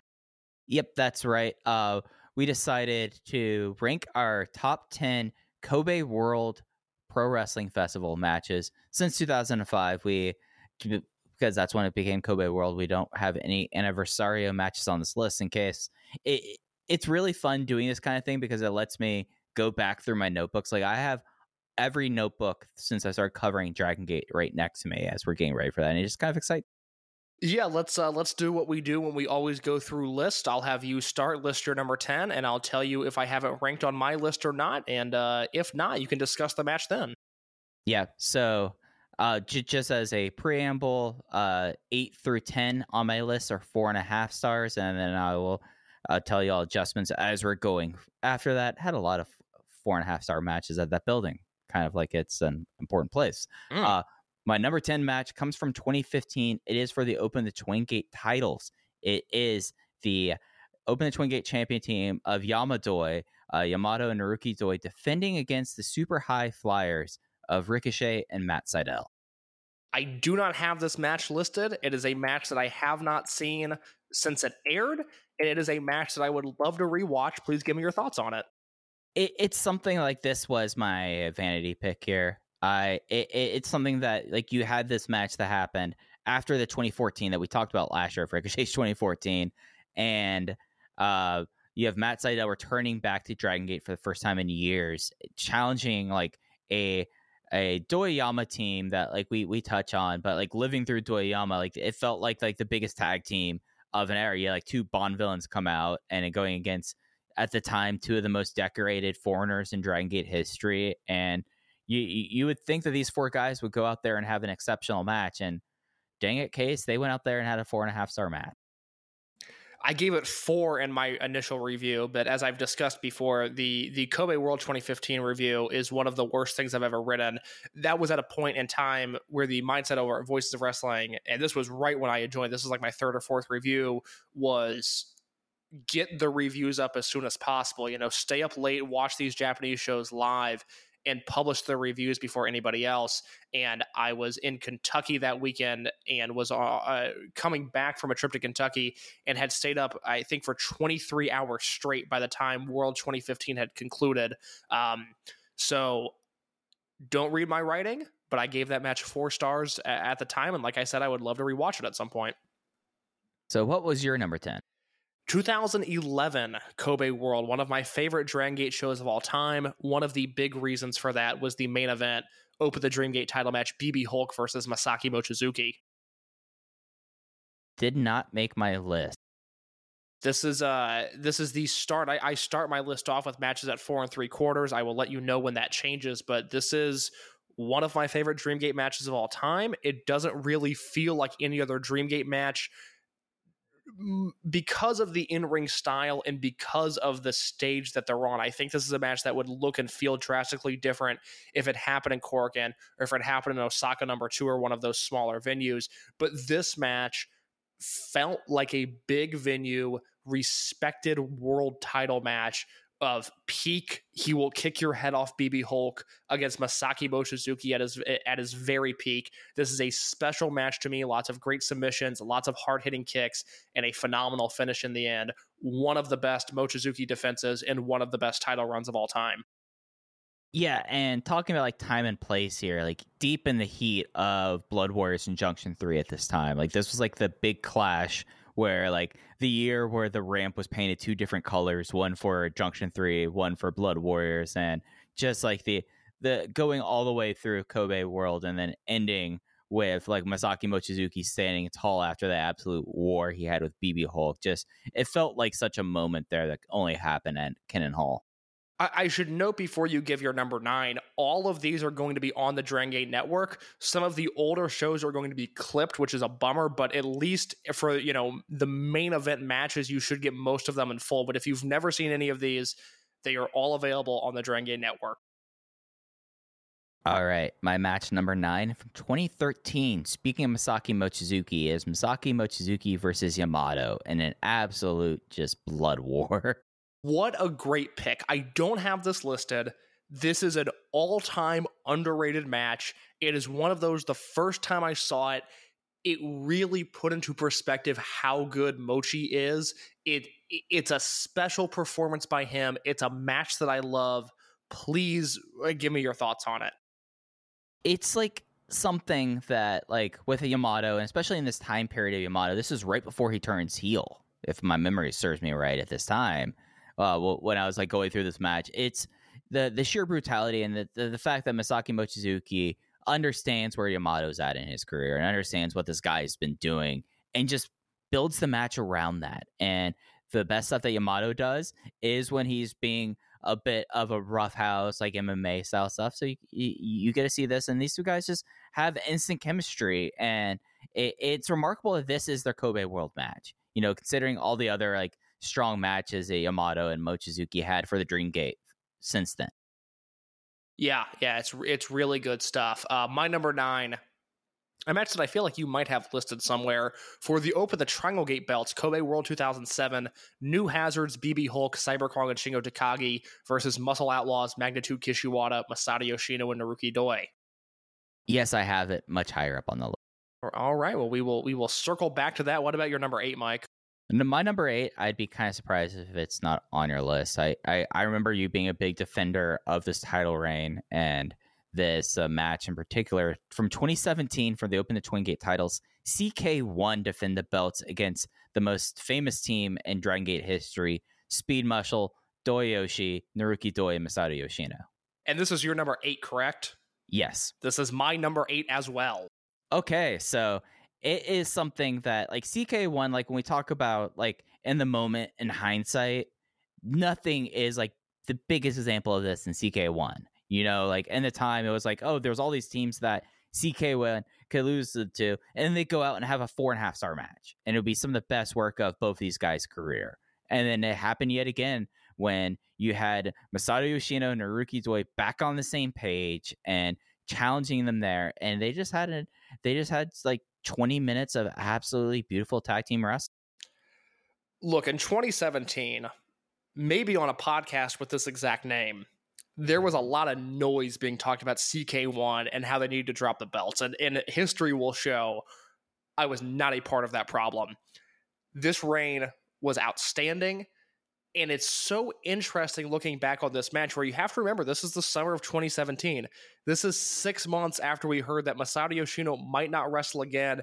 And if he wrestles, it will be well into 2018 when he does. And instead, he's in the second match from the top at Kobe World six months after a spinal injury. And I think the thing that is really interesting to look at as we are five years removed from this is Mike, this is realistically like the last big match of CIMA's Dragon Gate career. You know, after this, immediately starts the five unit survival race, which is something that we'll do a retrospective on at some point. He's got a twin gate defense at Dangerous Gate against Big R, Shimizu, and Kotoka. He's got a twin gate defense at Gate of Destiny against Big Ben, uh, Ben K, and Big R Shimizu. And then Dragon Kid gets hurt. So when they lose the belts to T Hawk and Eita at Final Gate 2017, it's CIMA and Susumu Yokosuka, uh, a, a, team that worked great against the Young Bucks, did not exactly work great against T Hawk and Aton that night. So we've now encapsulated the last truly great CIMA Dragon Gate match. He never hits these highs again, and it's a match that at the time I gave four and a half to, and upon rewatch uh, about a year or two ago, I, I bumped this up a quarter star because it is elite professional wrestling. It's tag team wrestling at its highest level. You know, obviously we look at Speed Muscle as one of the greatest teams of all time, and rightfully so. That CK1 range should be compartmentalized as one of the single great tag team championship runs of all time. So this is a, a very special match in hindsight. Yeah, the, I I feel like that we could make a sub series of. We'll eventually do an episode about this. but, I, uh, I, do, I, don't have I don't have a lot of free time. I'm working like ten or eleven hours a day, Yeah. and it really eats into my Japanese wrestling journalism time. and I have to go like go pour through Korakuen attendance numbers that no one else cares about. Have to or get to. I mean, the, it, it's the, the, they're two sides of the same coin when you really, really get to it. But we have to do an episode just talking about like the Twin Gate, like generations in a way, because CK1 coming right after Doyama, like you talk about it, Gold Age, like that was a golden age of the Twin Gate division. And coincidentally, I'm looking at the title belts that show up on my list. Twin Gate shows up more than the Dream Gate on my list. Oh, I mean, I we talked about this last week, and I talked about this in my my Korakuen Hall review. The the Twin Gate matches at Kobe World are as good as it gets.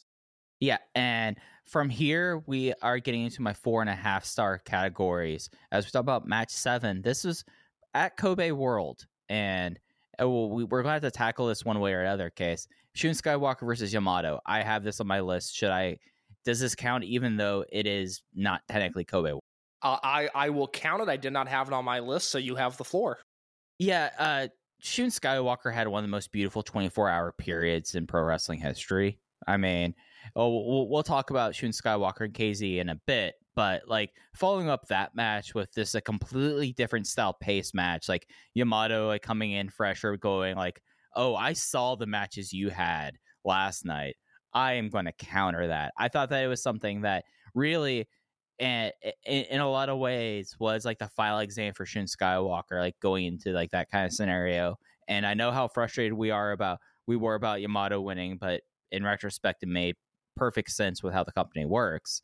But it just was like the right way for Yamato to get that belt and Shun Skywalker closing out his reign right after having an insane match less than 24 hours before that.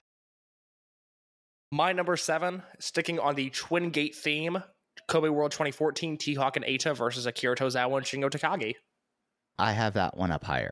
All right, we'll talk about it in just a minute. What is your number six?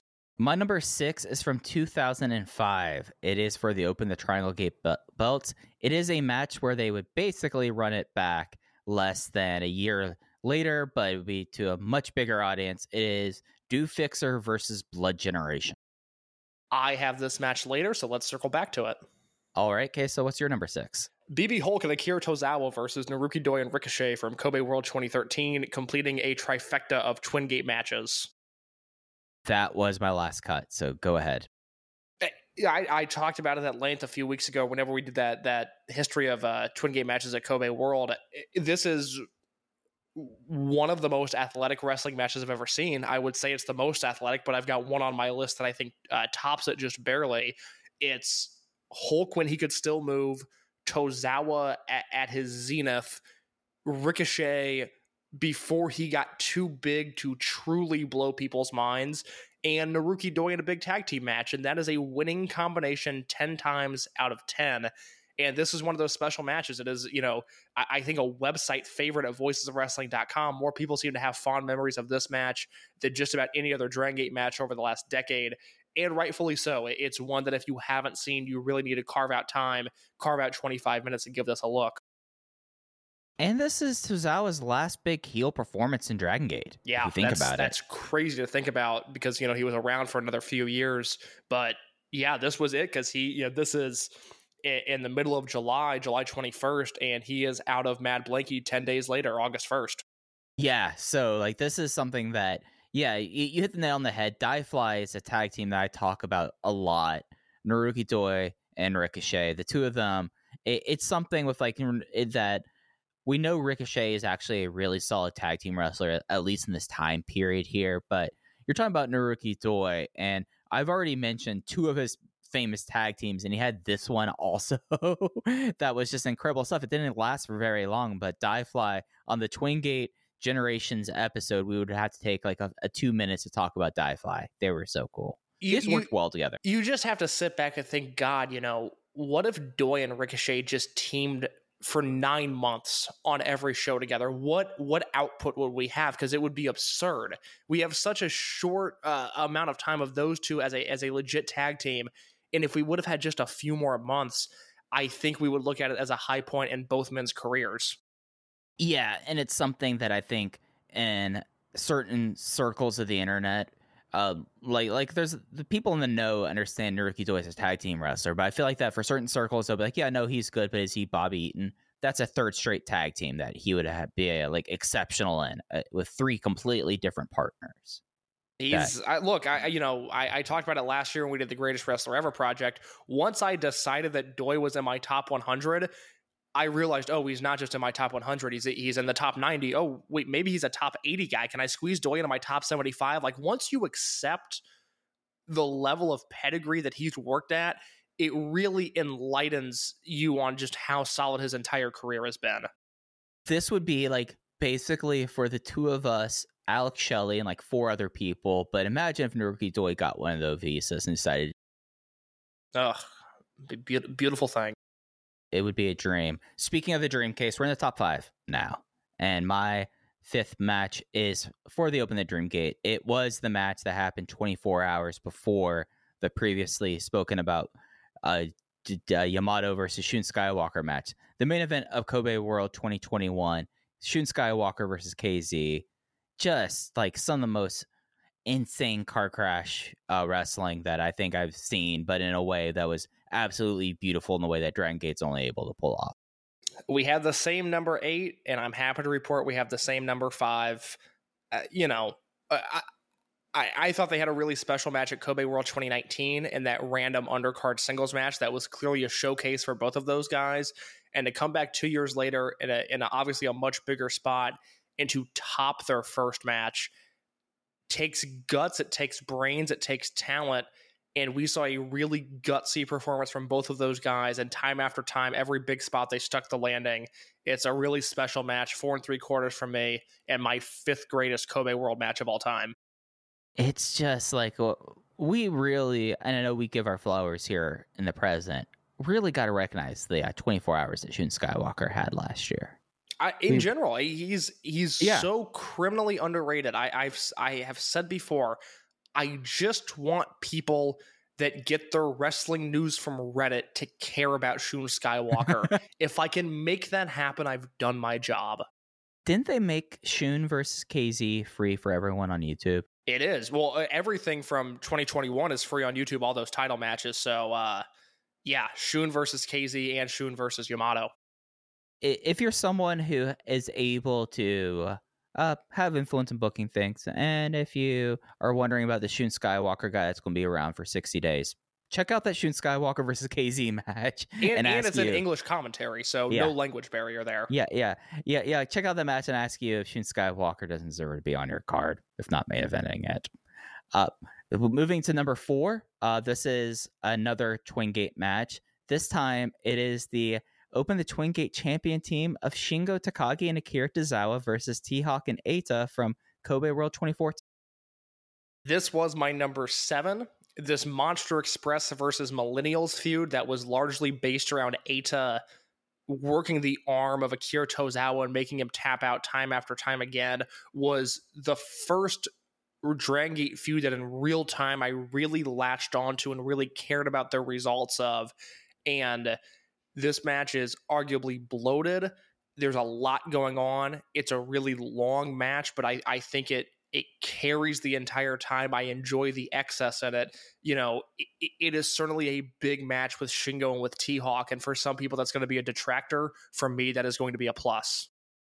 Yeah, and it's something that this is a match that takes you on a ride, and it's something that I like my wrestling be able to do that. And Shingo Takagi, yes, he has his formula, but him and Tozawa together, they worked, and it wasn't. A, it was a long title run for them there but they didn't really team before or after that. Yeah, they were in Kamikaze together, but that was That doesn't count. real- yeah, that doesn't count. But like for like this time period, like that's the thing about doing this top ten list cases. I'm discover I'm remembering some Twin Gate teams, and that makes me very happy. that makes me exceptionally happy. But yeah, it, it, it takes you some places. It is a ride. It is a roller coaster, and finally at the end, Ada fucking does it. My number four, a Dreamgate match, 2016 Shingo versus Yamato. You're higher on this match than I. Yeah, I think this is, uh, you know, it, this is the turning point where it took me about three years to love Dragon Gate as much as I did at the end of this match to to love it again. But oh my god, yeah, I mean the build from Yamato turning face at Dead or Alive to him winning the title here, every step along the way was executed perfectly, and this is, you know, the the to me the peak of Yamato's career and one of the very best Shingo matches, which is you know a lengthy list of truly great matches. I think this is uh, uh near the top Dragon Gate and New Japan combined. I guess it's for me as I'm trying to like look through this case. I transcribed my Kobe World stuff into a spreadsheet, so I need a second to make sure I have this right, just so I could tell you where I was on it.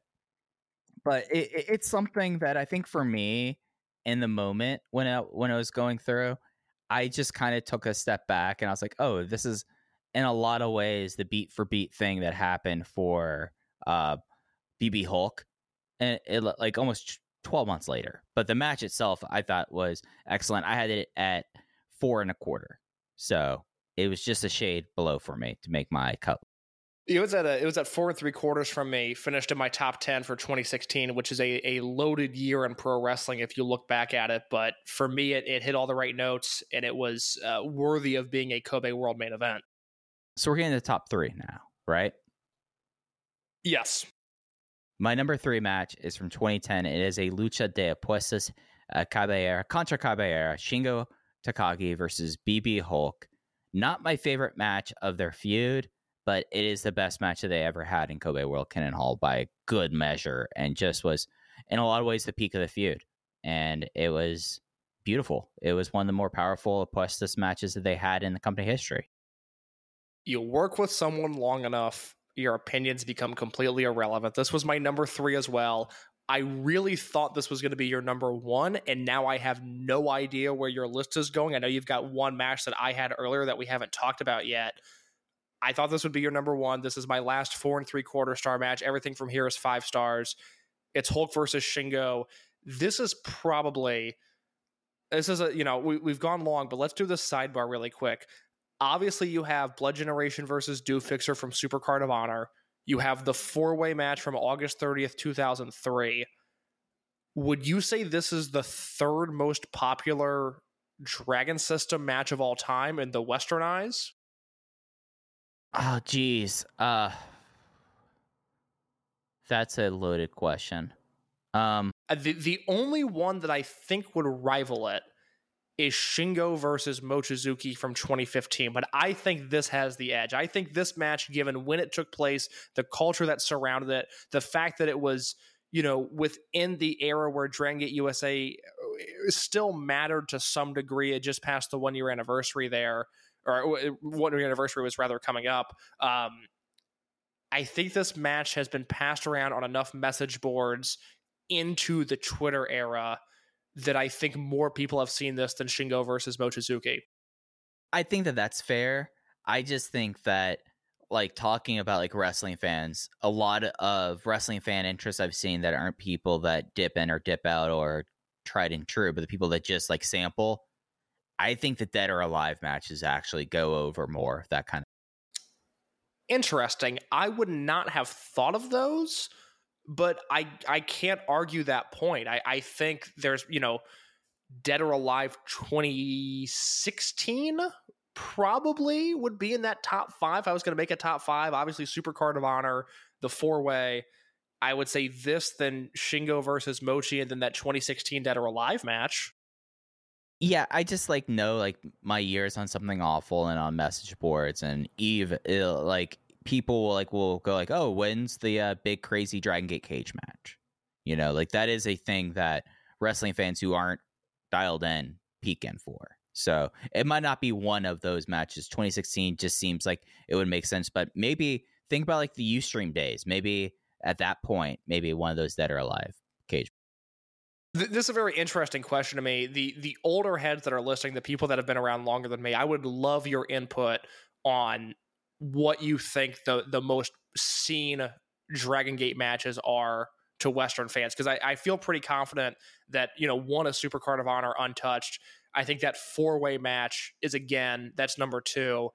Uh, three through five is really interesting to me. If you have thoughts on that, either drop it in the Discord, hit me up Yeah. on Twitter. That's that's a very interesting topic to me. Yeah, because like not going completely sidebar as we're approaching the, the end of the second hour. Uh, but I wouldn't be surprised because when when Gabe had up the DGUSA stuff, he put up like the like the Danielson versus Shingo match that couldn't get put up on pay per view. Like you put him up there sometime. Yeah, but I even think like like that match doesn't have the legacy that it should and and No, there's a doesn't. lot of different reasons that that is true, but that's still something I see regularly as like, oh, Danielson wrestled Shingo. I didn't know that, and Oh, it won match of the year that year. I didn't know that. it, it should have the legacy of Joe versus Kobashi, but it doesn't. And Right. again, there's a lot of fingers that could be pointed there. I will reserve them for another time. But I don't think there's anything from Dragon USA, given the distribution issues of Gargano versus Shingo. I think that could have been close, but that's not there. That's not a top five. No. And, you know, I- guess I mean I, I would buy an argument that you could just say open the historic gate as a whole is just one of the inclusions on the list. But to me, that's I, I don't even know if I believe that. Yeah, no, it would be hard to say DGUSA things that aren't on YouTube. That's why I brought that match because I remember that match being on YouTube for a long time. It was it was on the preview of what the WWN Roku channel was going to look like. Um, right. Uh, I don't know if that ever launched. Uh, yeah, uh, note that there was a WWN Roku channel. It just was not very good. Oh, I you're had it. kidding. Yeah, no. Uh, oh, I. Oh, oh, yeah. yeah. Day one Uh, subscriber. All right. So that was your number three. We were on the same page there. yeah. So uh, what's your no. number two?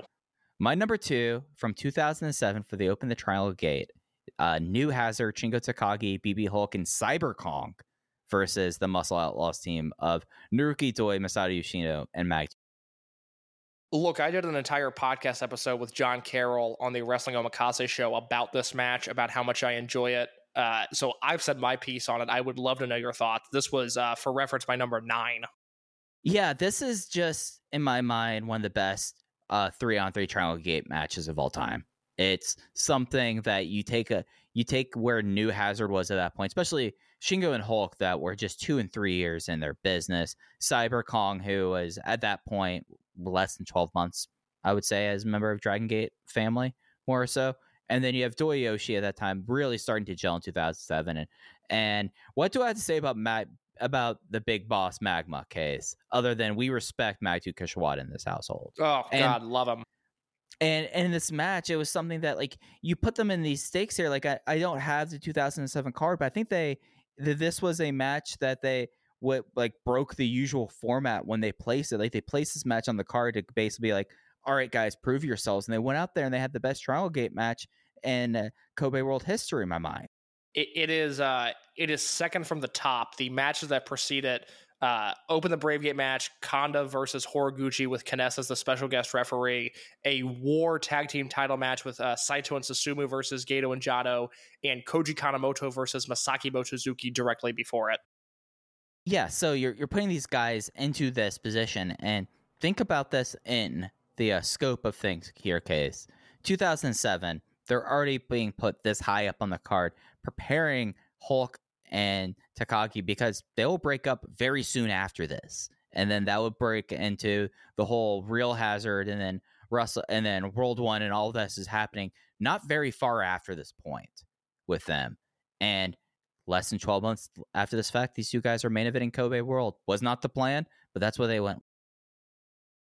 My number two is either going to be your number one, or I really have no idea what's going to be atop your list.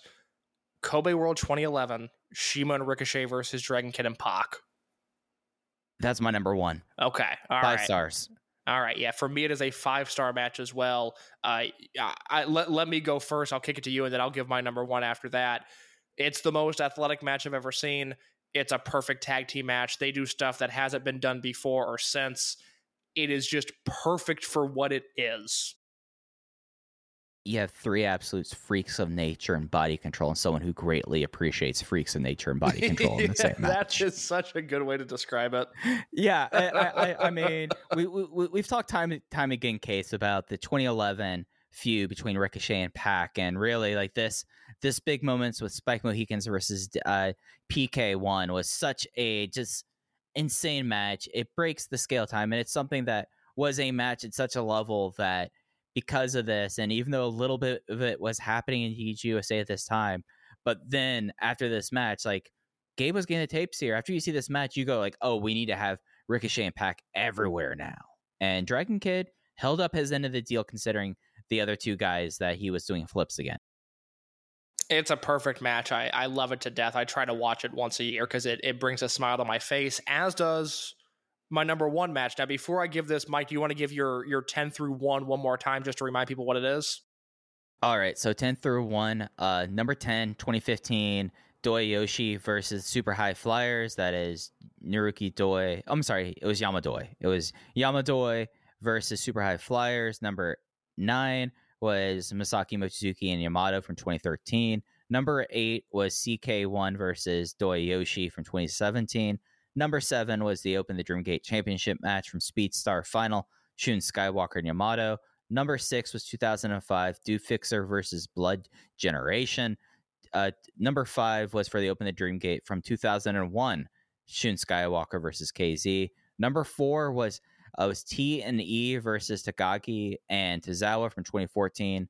2010 was Shingo Takagi versus BB Hulk and the Lucha de Puestos match. 2007, New Hazard versus uh, Muscle Outlaws, and my number one match in Kobe World history is from 2011.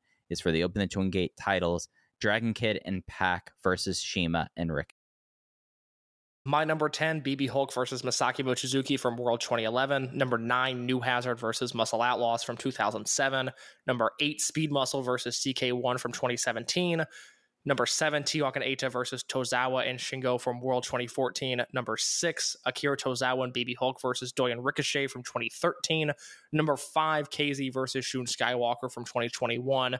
Number 4, Shingo versus Yamato from 2016. Number 3, Hulk versus Shingo from 2010.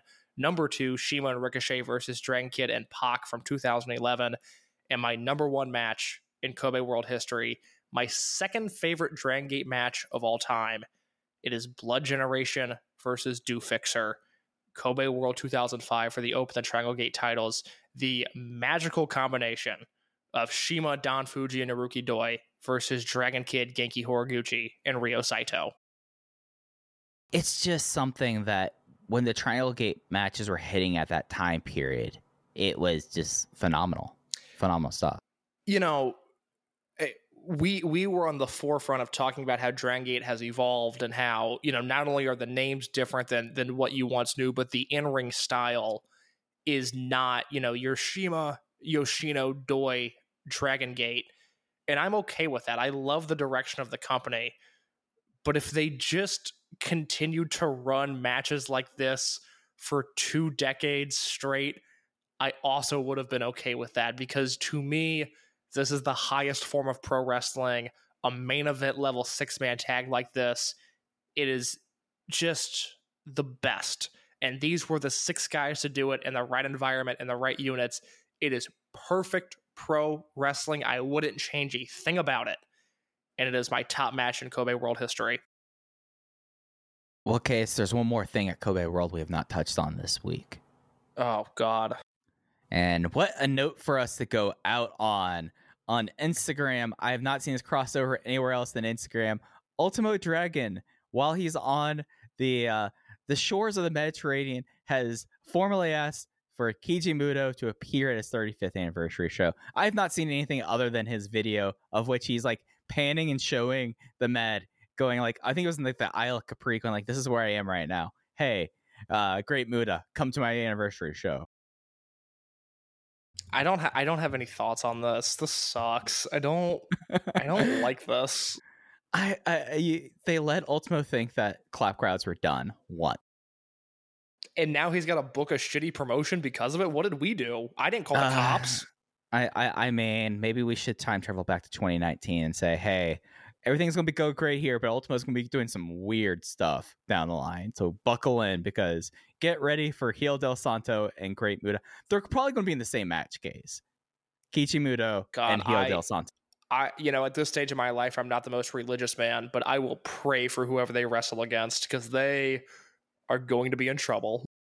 It's gonna be so beast. I can't wait for it. Can you imagine you're you're squaring off against Ultimo, Santo, and and and Keiji Muto, and you're like, so I was thinking I would do this, and it is immediately met with rejection. And no, I actually think you're going to be taking a lot of my offense. I, I don't think you even go forth of them. I think you kind of you you get that draw. You know what night you're in. You you don't even af- offer the question. You're just like, all right, it's gonna be La Magistral, a Tope, or a Shining Wizard. Which way is it gonna go this week? Yeah, just put me down easy. Yeah, yeah. Put me down easy, brother. But who knows? Uh, and uh, it was just kind of a funny note. I wasn't planning on even talking about this case, so you put on the the run list for this week, man. Uh, Are there so you know Shingo was obviously a big Keiji Muto guy. Uh, Muto wrestled on his 2017 Homecoming show, which is on the Dragon Gate Network. Th- But are- they are also from the same home. Yeah. Uh, do we know if there's another like big Muto head in Dragon Gate? I can't think of one, but you might know. Uh, phew. I I think it's safe to say probably Don Fujii. I, I was just about to say that too. Yeah, yeah, I mean, safe to say like the that. I mean, but it's also Keiji Muto. I mean, Fu- Fujii's got a comp tape of his young boy work in his house. Like he's like, ah, 1985 New Japan, exactly what I want to come home to. yeah, no, for sure. Uh, yeah, I, I, I mean, I'll say this case, at least of my read of the scenario, we'll probably sell more tickets than Hijo Del Santo. Yeah, you really, you, you really don't believe that Santo is moving anything.